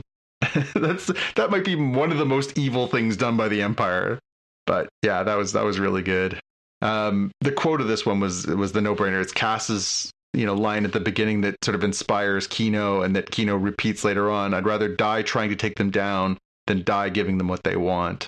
I did I did like I was you know we talked about what it is they could possibly be building there, right? Because they're building the same thing over and over and over again. Could be Death Star parts, could be, you know, parts for AT-ATs, could be anything, right? I can't decide if I'm happy or sad or if we're going to later on or if it matters at all what they were building. You know, like you know that it's obviously it's nothing good if it's being built in a prison camp where they work people to Maybe death. maybe it's a targeting system for the Death Star because I mean, like, or the the gun thing because it, it it was it was obviously very important because I mean that it wasn't like make they weren't like making license plates like they were yeah, it yeah. seemed to be a very important thing they were making and maybe maybe it's like the targeting system for the Death Star or something like you know I mean like the gun parts or whatever right I mean, it could be anything, right? Like it could be any part of of you know some part of the apparatus of war. I, I, I, in the moment, I was like, oh, so they, you know, in the end of the episode, obviously, you know, not everybody makes it out, but but the, a large number of them make it up to the surface and jump into the water and and try and swim for shore. Uh, and we never find out what it is that they were doing there or what the purpose of that place was. Maybe it'll circle back and we'll hear it before the end of this season or in the next season. Uh, maybe there's a reason why you know that, or maybe it's just a MacGuffin. It was just a they had to make widgets because the Empire needs widgets. Uh, I, I'm not sure which if I, if I'm disappointed or if it matters at all. And it, it you know it's just that they are going to make these guys make widgets until they die.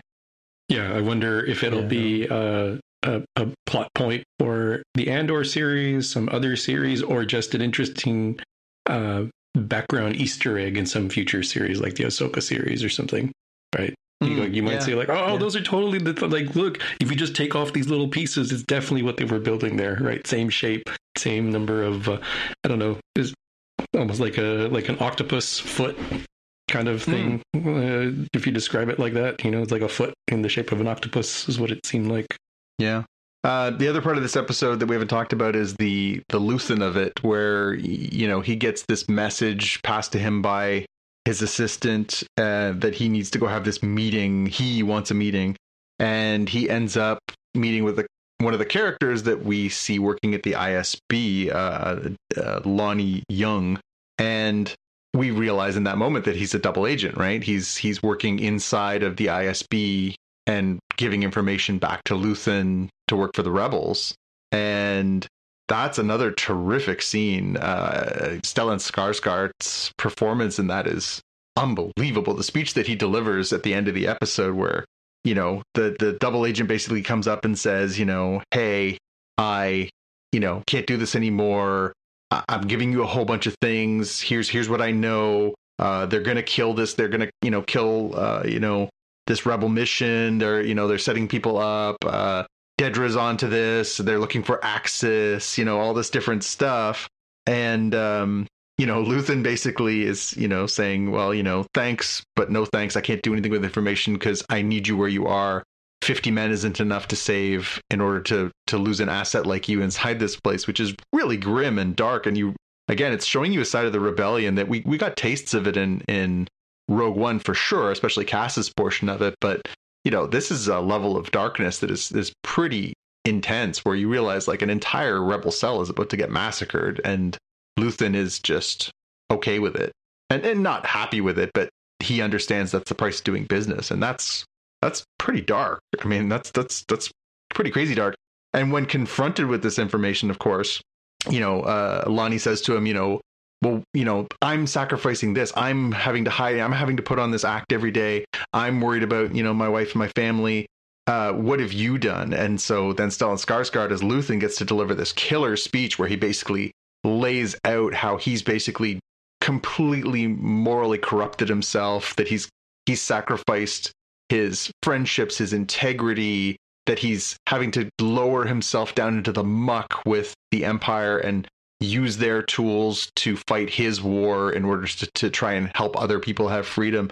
And it's incredible. It's such an incredible speech. And a side of the rebellion that we never really talk about that, like, yeah, there has to be people like Luthen who are making these incredibly hard choices and doing really, really dirty work in order to keep the gears moving forward to to the to the hopeful side of the rebellion, which we see represented by Princess Leia and Mon Mothma and all these other characters.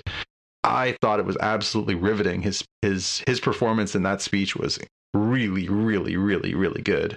It was an interesting one for him, and that he sort of had the the the red skull with the soul st- uh, stone saying like I lead others to a prize that I myself cannot have. Uh, roughly speaking, that mm. he's like I'm I'm doing it for the betterment of the world or the galaxy, not because I'll be there to see it, but because I know it will be better.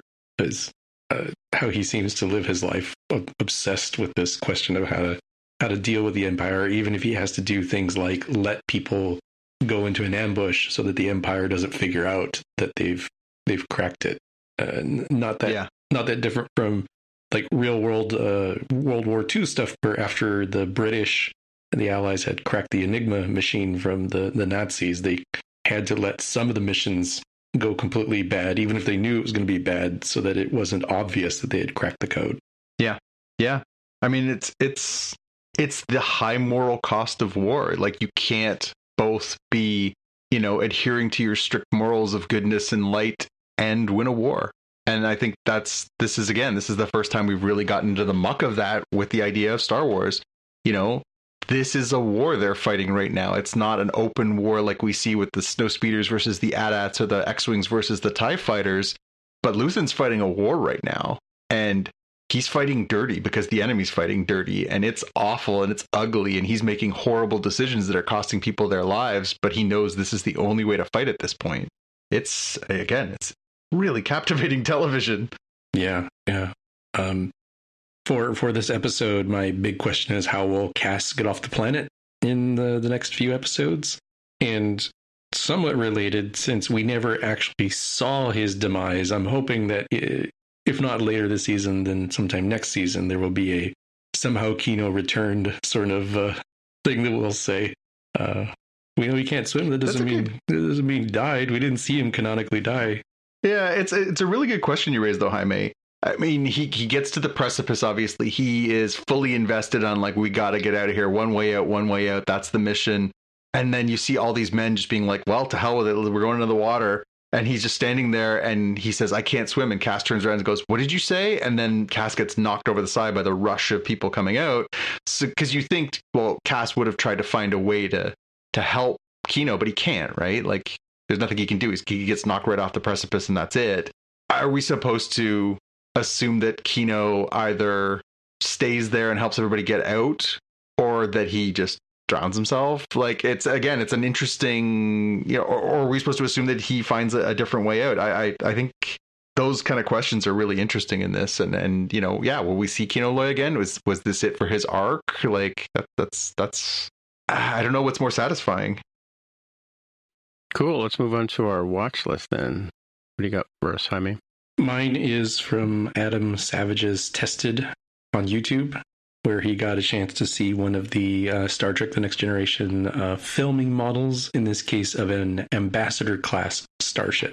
Which is uh, which is pretty neat, seeing uh, what that looks like as a as a model, and they're talking about you know what it takes to restore these kinds of things and get them operational, and how uh, there's even some questions of like, oh, I wonder how they how they mount uh, they mounted this and did they have more than one mounting point and stuff so if you're if you're into the the model makers type stuff this is uh, a pretty reverential one and it's a pretty quick uh, less than 10 minutes sort of one seems like it was uh, up for auction i think is the premise of hmm. the thing so they have the the curator of that of that auction uh, in the episode as well did you ever see the star wars exhibit when it was when it was in seattle I mean, the Star Wars exhibit, 20, um, yeah, 2011. Was that the one where they had like Phantom Menace stuff too, like Queen Amidala's dress and stuff? Because I think I think I saw that. I remember seeing something like that. Yeah, they had yeah they had Amidala's white the white dress from the not from the first movie from um the the one with um the pit where I think the third movie right, but they had they had like the um this land speeder and they had um obviously C three C three PO was there, mm-hmm. but they had the Death Star, but they also had one of the um battle cruisers like huge model. It's like seven feet long, and you could see all the little lines, which were actually just glued on with pieces of string. So it's pretty cool. I thought the coolest that thing that you you took pictures of that when you were in Seattle was the um was the snowtroopers, right? With the snowtroopers, you realize like oh, it's yeah. just kind of made with like duct tape and baling wire. Like it's, it's, it's these are like official uniforms. You're like, it's just kind of stuff that you'd find in a garage, you know? Mm. Well, yeah, cotton, the cotton, you know, the cotton work gloves you get at the at the home at the hardware store to keep your hands clean when you're working in, in dusty or dirty environments. That's all they were, and the the boots were just. Um, I used to have a pair of them. They're um, they're like just regular boots that you could buy like uh, uh, with steel toes in them, right? So yeah, and then and you know then Natalie Portman's you know the white outfit that she's wearing in the in the pit scene where she's you know putting the she's doing the Princess Leia thing where she's like choking the the big creature with a chain and all that kind of stuff. Yeah. Um, you know the, the scene where she and um, Dion- Dionysus is that the planet? Geonosis. Geonosis. Geonosis. Geonosis. Yeah. Yep. Yeah, that one there. So the outfit that she's wearing, and you see how small actually um, Natalie Portman is, and it's literally like, yeah, Carol could have made that costume. Like, you know, of course, Carol probably has made that costume. but you know what I mean? It wasn't wasn't anything like you know outstandingly amazing, right? Sort of thing when you see it in see it in real life. Yeah. Hmm. Cool. Anyway, sorry. Uh, oh, me. I'm up next. Um, so the this is a video. It's interesting called "The 20 Things You Didn't Know About Star Wars Rogue One." It's just a, it's a recent video, but um, it goes through. I found that it says twenty things that you didn't know, and I found at least three of them were interesting. One was I think the that um, Peter Cushing's uh, estate, his family had a lot of say in how he was portrayed in the in, in, in when they basically made him they CGI'd him, right? Um, the name of the planet Scarif came from the, the director Gareth went to Starbucks and ordered a coffee, and they didn't hear his name properly, and they wrote Scarif on the cup, and that's how he he decided to name the planet Scarif. Um, so that some poor barista just you know lost out on a royalty thing there. I think right. uh, yeah, so those are the two main things. But yeah, if you're into if you're into and it, it's one of these typical ones where they talk about you know the different actresses that were up for the role of uh, Rooney. Oh, and the other thing was that um, Galen Erso was obviously I think I think everybody kind of knows this. He was he was based on Robert Oppenheimer. Yeah. Who yeah. who basically you know, created the atomic bomb and then regretted it the rest of his life, sort of thing. Yeah, that's cool. And the show I'm watching now is is The Peripheral. It just came out on Amazon Prime, I think, and it's I think I'm about five episodes in. Um, it comes out on Fridays, and it stars Chloe Grace Moretz, and uh, it's really good. It's it's um it's it's sort of a VR uh, game where, like in, in this future world, you know, people are all wearing the sort of the, the visors and playing the games and stuff like that. And, and her brother's in the army, and he's he's been retrofit with some augmentations and stuff like that. Um, and but he's got the PSD PSTD thing, and and all of his friends do too. But um, she obviously she's a better gamer than he is, and he has her play the hard levels for him, kind of thing, right? And he gets a job wearing this peripheral device to go into this to basically go and beta test this peripheral.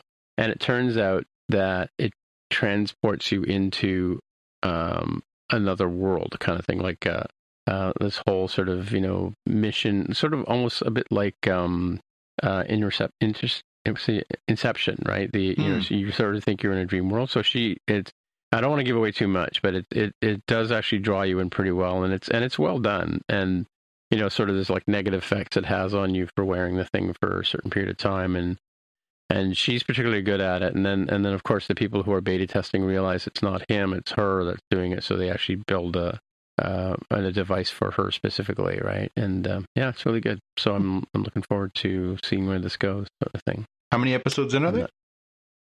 Um, four or five, right? They come out on Friday, so hmm. I started watching. I started watching. Uh, unfortunately for me, I started watching when there was three of them available. So I watched them one, two, three, right after the other, and then then I'm like, okay, where's the rest of them, right? Yeah. So now I'm wait. I'm waiting till tomorrow for another one to drop, right? So hmm. maybe it'll drop at midnight. Who knows? Who knows? uh, Amazon, I believe, does drop at midnight local time. So well, good to know. You, you might good be in luck. Know. Yeah. Well, you know what I'll be doing after the show then. yeah. Um, I got a couple things. So uh, I had talked about this many months back in a in an episode. Uh, I was excited for this book to come out. It's the Miracleman Omnibus from Marvel Comics. Uh, it is a collection of the first, uh, what would have been the first 16 issues originally of the uh, the Miracleman series in North America. It was originally released, uh, is serialized in a different way in the UK when it was first published in the early 1980s. This is one of the earliest Alan Moore comic books. Uh, it was sort of the thing that he did that kind of helped launch his career in North America and, and sort of made him this, uh, you know, now iconic, probably the most celebrated comic book author of all time. And uh, so the book is, it's got all of this beautiful art by all these incredible artists. Got these beautiful words put together by Alan Moore. Uh, it's it's really a, an incredible package. The, the the premise of the book is that there is a sort of everyday working man. He works as a, a freelance reporter. He's doing odd jobs, and he is unaware of the fact that he is secretly this this super heroic Captain Marvel esque character called Miracleman. Uh, one day he's you know covering something, it goes south. Uh, there's a crime happens at the time. He gets uh, he rediscovers this magic word that helps him turn back into Miracleman, and, he, and of course he he does this.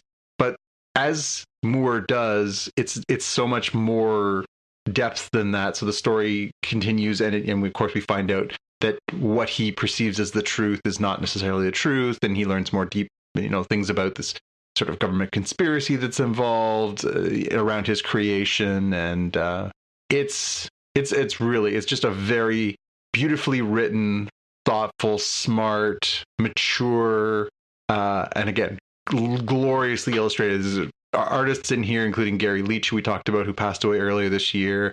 Uh, Alan Davis, uh, John Totleben, uh, you know, just a who's who of, of mid 1980s and modern comics who worked on this. And the book, if it was just that, would be totally worth spending the money on.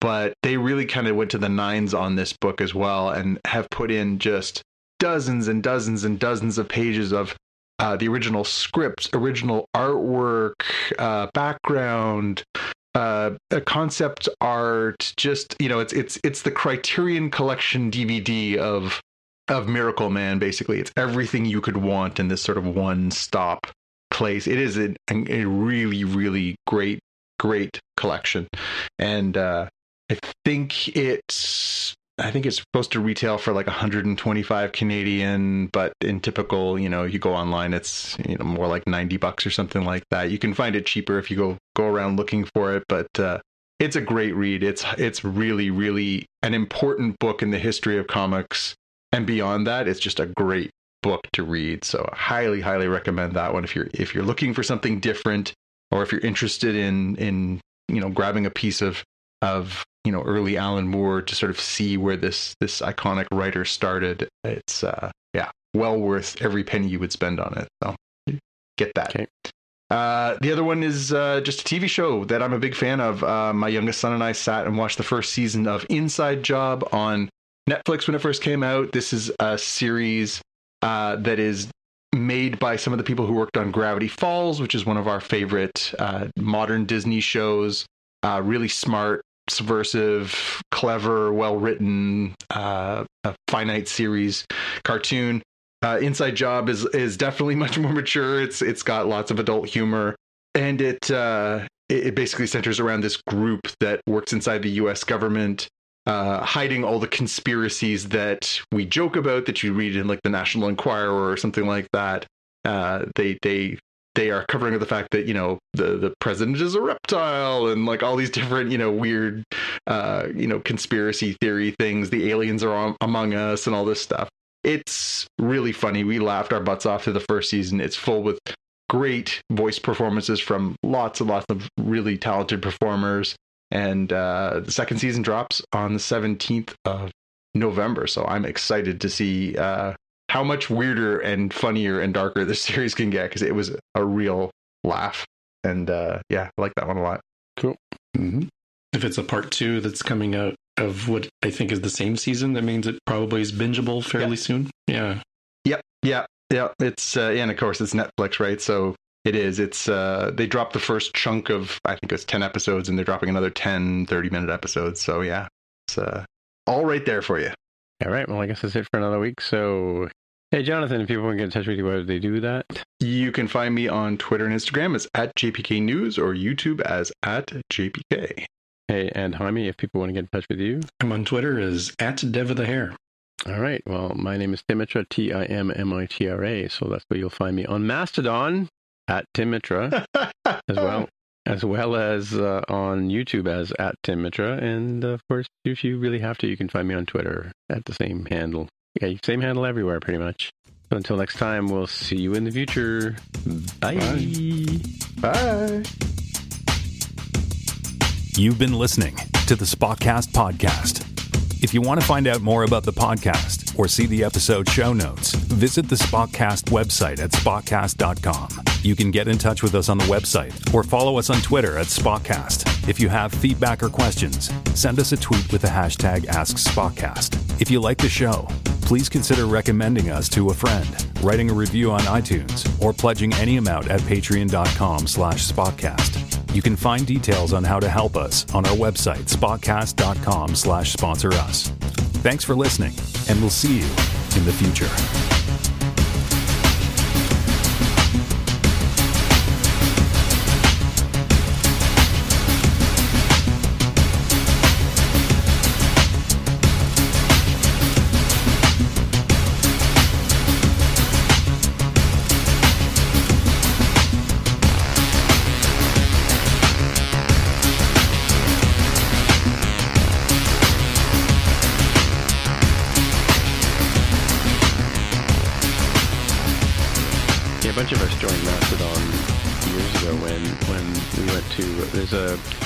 Guy named Jay Freeman, who's who's uh, he's the guy who's behind all the jailbreaking of iPhones and stuff. Um, I think he runs a site. He used to run a site called Cydia, which was like a where he was involved with it. It was was where you found applications for unlocked phones. Um, and he was he did a keynote talk at uh, 360 iDev in 2017, and he was talking about Mastodon and how it was going to replace an alternative to Twitter. And uh, so yeah, so a bunch of us signed up for it, and now it's paying off. So Mastodon, you have to create basically a server group, right? No, no, no. Because no, you have the way the way it works is it's federated, right? You can you can create a server a server, and it's not that hard to do. But you basically become like the it's like a mailing list, I guess. You you create an instance, and then people can um, join you um, if they're like minded. But um, I joined the Mastodon.social back in the day, um, and um, like you know they have a finite number of, of accounts, I guess, or whatever that they want to let in.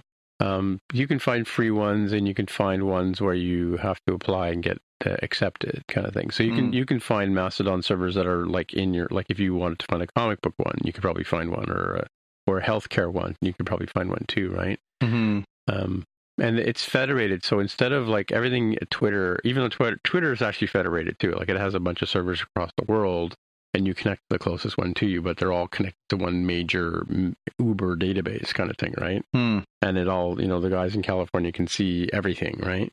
Whereas if this is federated, kind of like the Bitcoin in in a sense, like you know, this server connects to that server, connects to the other server. So if Jaime had an account, which he appears he doesn't, I would still connect to him as at Dev with the Hair at whatever server he's connected at, right? So it's you still connect to people by their handle, even though they may be on a different server, Hmm. right? So you could sign up at JPK and be. You probably should hurry to do that, by the way, but uh, or just be JPK News. No. I tend to think of it as being like um, like email, where uh, since that is something that is federated as well, you could host your own email server. You could, um, you know, have an account on somebody else's. But practically speaking, most people tend to have uh, Gmail or Yahoo or like a Microsoft Mail Outlook account. So I think longer term Mastodon will probably be, uh, you know, distributed and that anybody can set one up, just like Tim mentions, but for all intents and purposes, there probably will be, you know, three to five major, like, oh, uh, you're on mastodon.social. Oh, I'm on mastodon.xyz or whatever is, is what I think will Mm. happen if it, uh, uh, you know, if it has uptake that is sustained given the, the anger at Twitter. Yeah, but but that said, like it, it seems to be that, like for instance, I work in a tech company, right? And very few people are even talking about, you know, they're talking about Twitter and they're talking about what Elon Musk is doing and you know that kind of stuff, but they're not all saying, "Hey, let's all run over to Mastodon." So even because you know, even when we joined in 2017, there was like a handful of people, you know. So I mean, you can probably go back and find my posts. They go back to 2017, but there's like been 10 since I joined, right?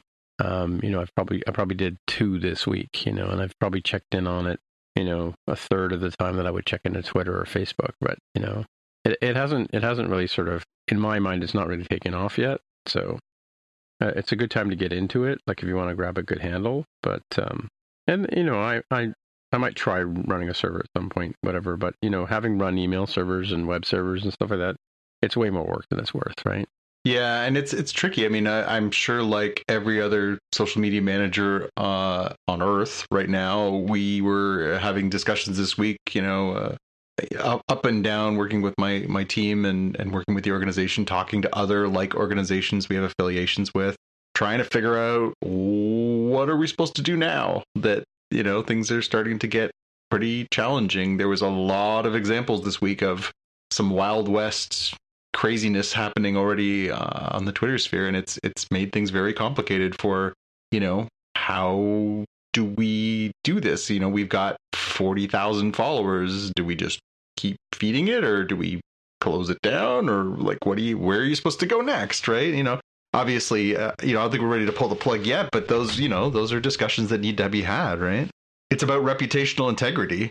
Yeah, you could also do you could also do things like like um, I mean, there's obviously the the Patreon route where you you can have content that's only available to subscribers or payers, right? Um, Or you could do you could set up a Discord server, or like we were doing, we have a Slack server, as you know, for for our podcast and stuff like that, where people can join. Um, and that way you can have private conversations, and you can control who comes. The other thing about Mastodon is, unlike Twitter, is you can set up your profile in such a way that people have to have to be let into the group, right? They can they can follow you. They can't follow you unless you let them in, sort of thing, right? Mm-hmm. So you could decide that you maybe that's a cautious like for in your particular organization that may be a way to do that is you maybe decide like you know you want to make sure that you have a chance to vet the people that are coming in, right? So and then you could you know get the the riffraff out of the way, right? I don't know how if you have an issue with people on Twitter as it is, right? But Yeah, I mean it's not bad. You know, we we certainly do get. You know, occasionally there will be people who take. Uh, you know, we we do report health data on a lot of potentially contentious stuff. You know, we we don't necessarily go into the the vaccine of it all, but we talk about you know some complex uh, health topics that you know certainly can attract uh, uh, you know a, a response from both sides of the uh, of this political spectrum, and so you know we we you know uh, I there was a great piece on oh I think it was Barstool Sports or someplace today where they were illustrating all of the um, hijacked accredited accounts for like LeBron James, for Peter Schefter, Twitter? for yep. Uh, because now, if anybody has eight bucks, you can be the verified owner of a name, right? So, Well, did you not did you not hear the, the thing that happened last week, last weekend? Uh, Sarah Silverman Yeah. changed her name to Elon Musk, and um, oh, that was Kathy Griffin, yeah, Kathy Griffin did. A bunch of a bunch of people did. Like a bunch Yeah. of people did. They, Yeah, yeah. they and they were they were advocating vote for the Democrats, which of course he's he's really not. He's a, he's a pretty hardcore Republican. So, uh, yeah. So, but so the thing is, like you know, a couple of weeks ago, he had said that comedy is now legal on Twitter, and then of course these all these comedians did this to him, and then Yep. he kicked them off. Yeah. Mhm. Well, because he said he said you have to clearly mark on your line that, that that your account is a parody account, and so if you don't mark it as a parody, then people could be taking it seriously. And, and but the thing is, he's also adding the blue verified check mark to anybody who has eight bucks in their pocket, and that just has led to yeah, like a wild west where people are. You know, uh, somebody posted earlier this week uh, a post from at LeBron James that was basically like, I'm leaving the Lakers. Uh, peace out. It's been a nice trip or whatever. And people were flipping out and, and retweeting it and everything else because, of course, it it looked vaguely official.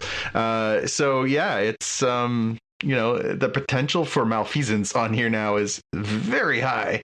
It's not a walk in the park to get a blue check mark. You Oh, really have to be a legit person. Like, you know, um, I've applied a few times and they kind of went, yeah, right. You know, who are you? And then, if, but if you look, if you look online, if you Google my name, my name comes up like all over like a couple of pages worth of Google stuff because I've been prolific with writing and, and blogging and stuff, right?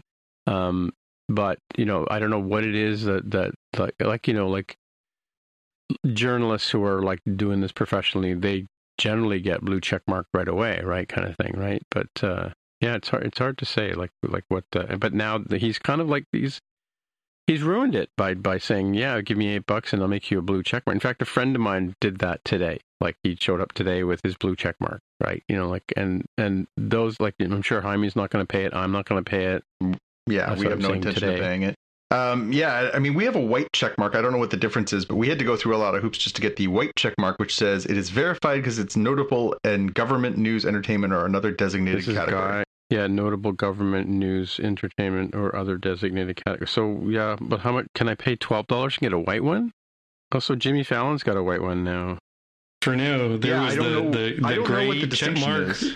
and then it, for like official, official, not you know, I just paid money official. Then it's like it rolled back, and by the time this episode goes out, there might be I don't know a dodecahedron or something. Green as check like, marks. yeah, Yeah, Yeah, but what's the point of having the white one? If, like if if like all all the people that had blue ones are now white, it's almost as if is it? your product strategy should not be based on what I had in the burrito last night as a as a mantra, right? That like you know, sitting and thinking about it for more than you know, burping it out is uh is a is a problem for uh, the new owner. so what is the point? Like, of what's the point of having a blue check mark? Like, why would why did he have to make it blue? Why couldn't he choose like a different color? What idiot. The best part is how he wants to turn It's it funny. into a, a banking and payments service, which you know Yeah. makes sense. Yeah. But like, do you want this person doing that? I uh, have my doubts. Please, please be- take my best- money. The best quote I saw all week was was that uh, you know Elon, Musk thinks he's you know that we're all stuck in here with him, but he, what he doesn't realize is he's in he's stuck in here with us. Yeah. Mhm. Well, I don't know. I mean, when you have your, you know, keys to the kingdom and you can flush people down the toilet, it's it creates a pretty bad environment to be in. It's very destabilizing. You know, yeah, but uh he's supposed to be supposed to be about free speech and all that stuff. That's why he bought it, right?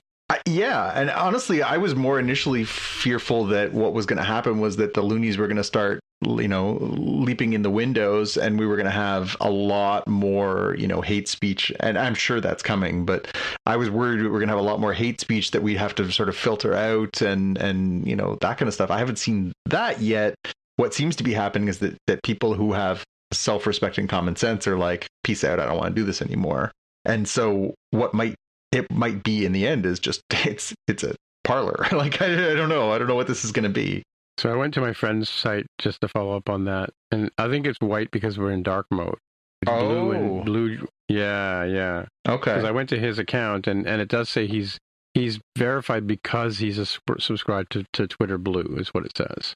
Hmm, Whereas yours says, like you said, it's a government thing or whatever.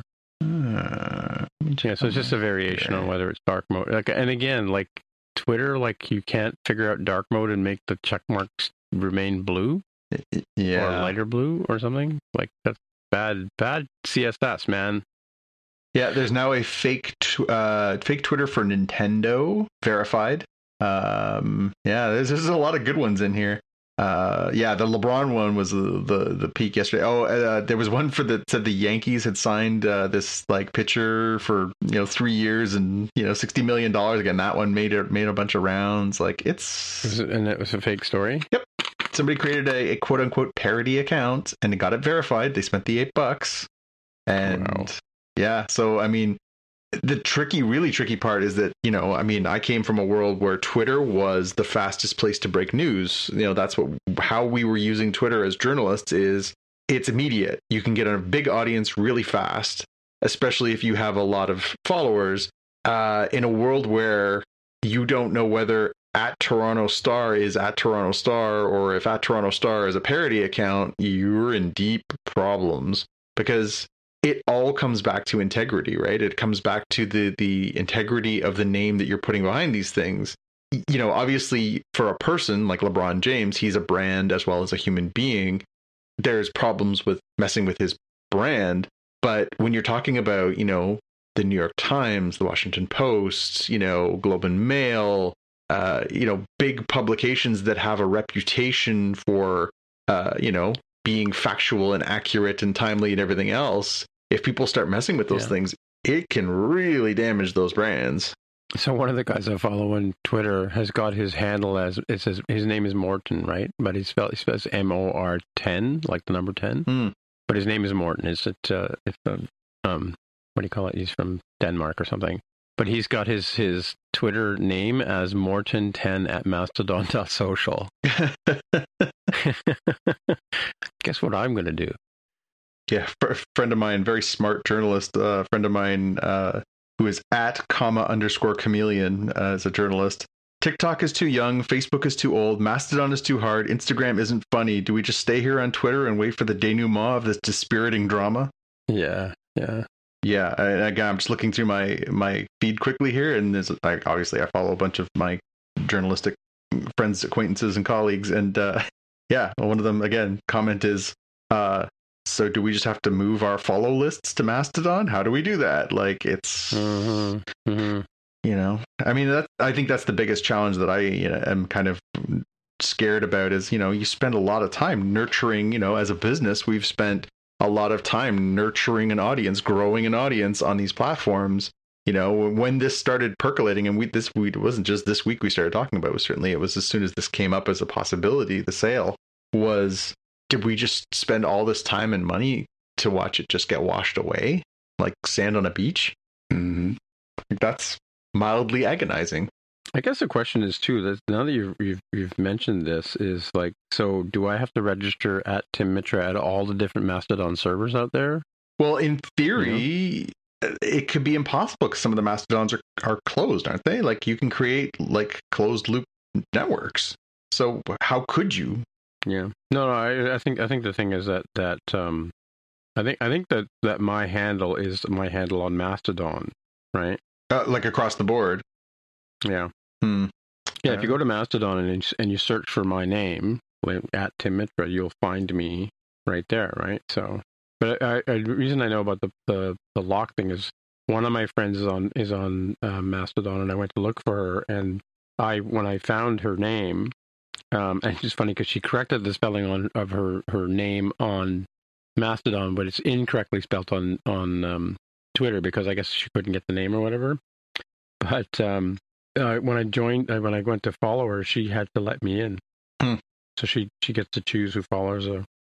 Yeah, which I mean, obviously there's a, a a lot of value to that, but then that works well on a person to person basis. Does that work if you're, you know, a government agency, corporate entity, public figure, yeah. politician? You know, like it just becomes unwieldy.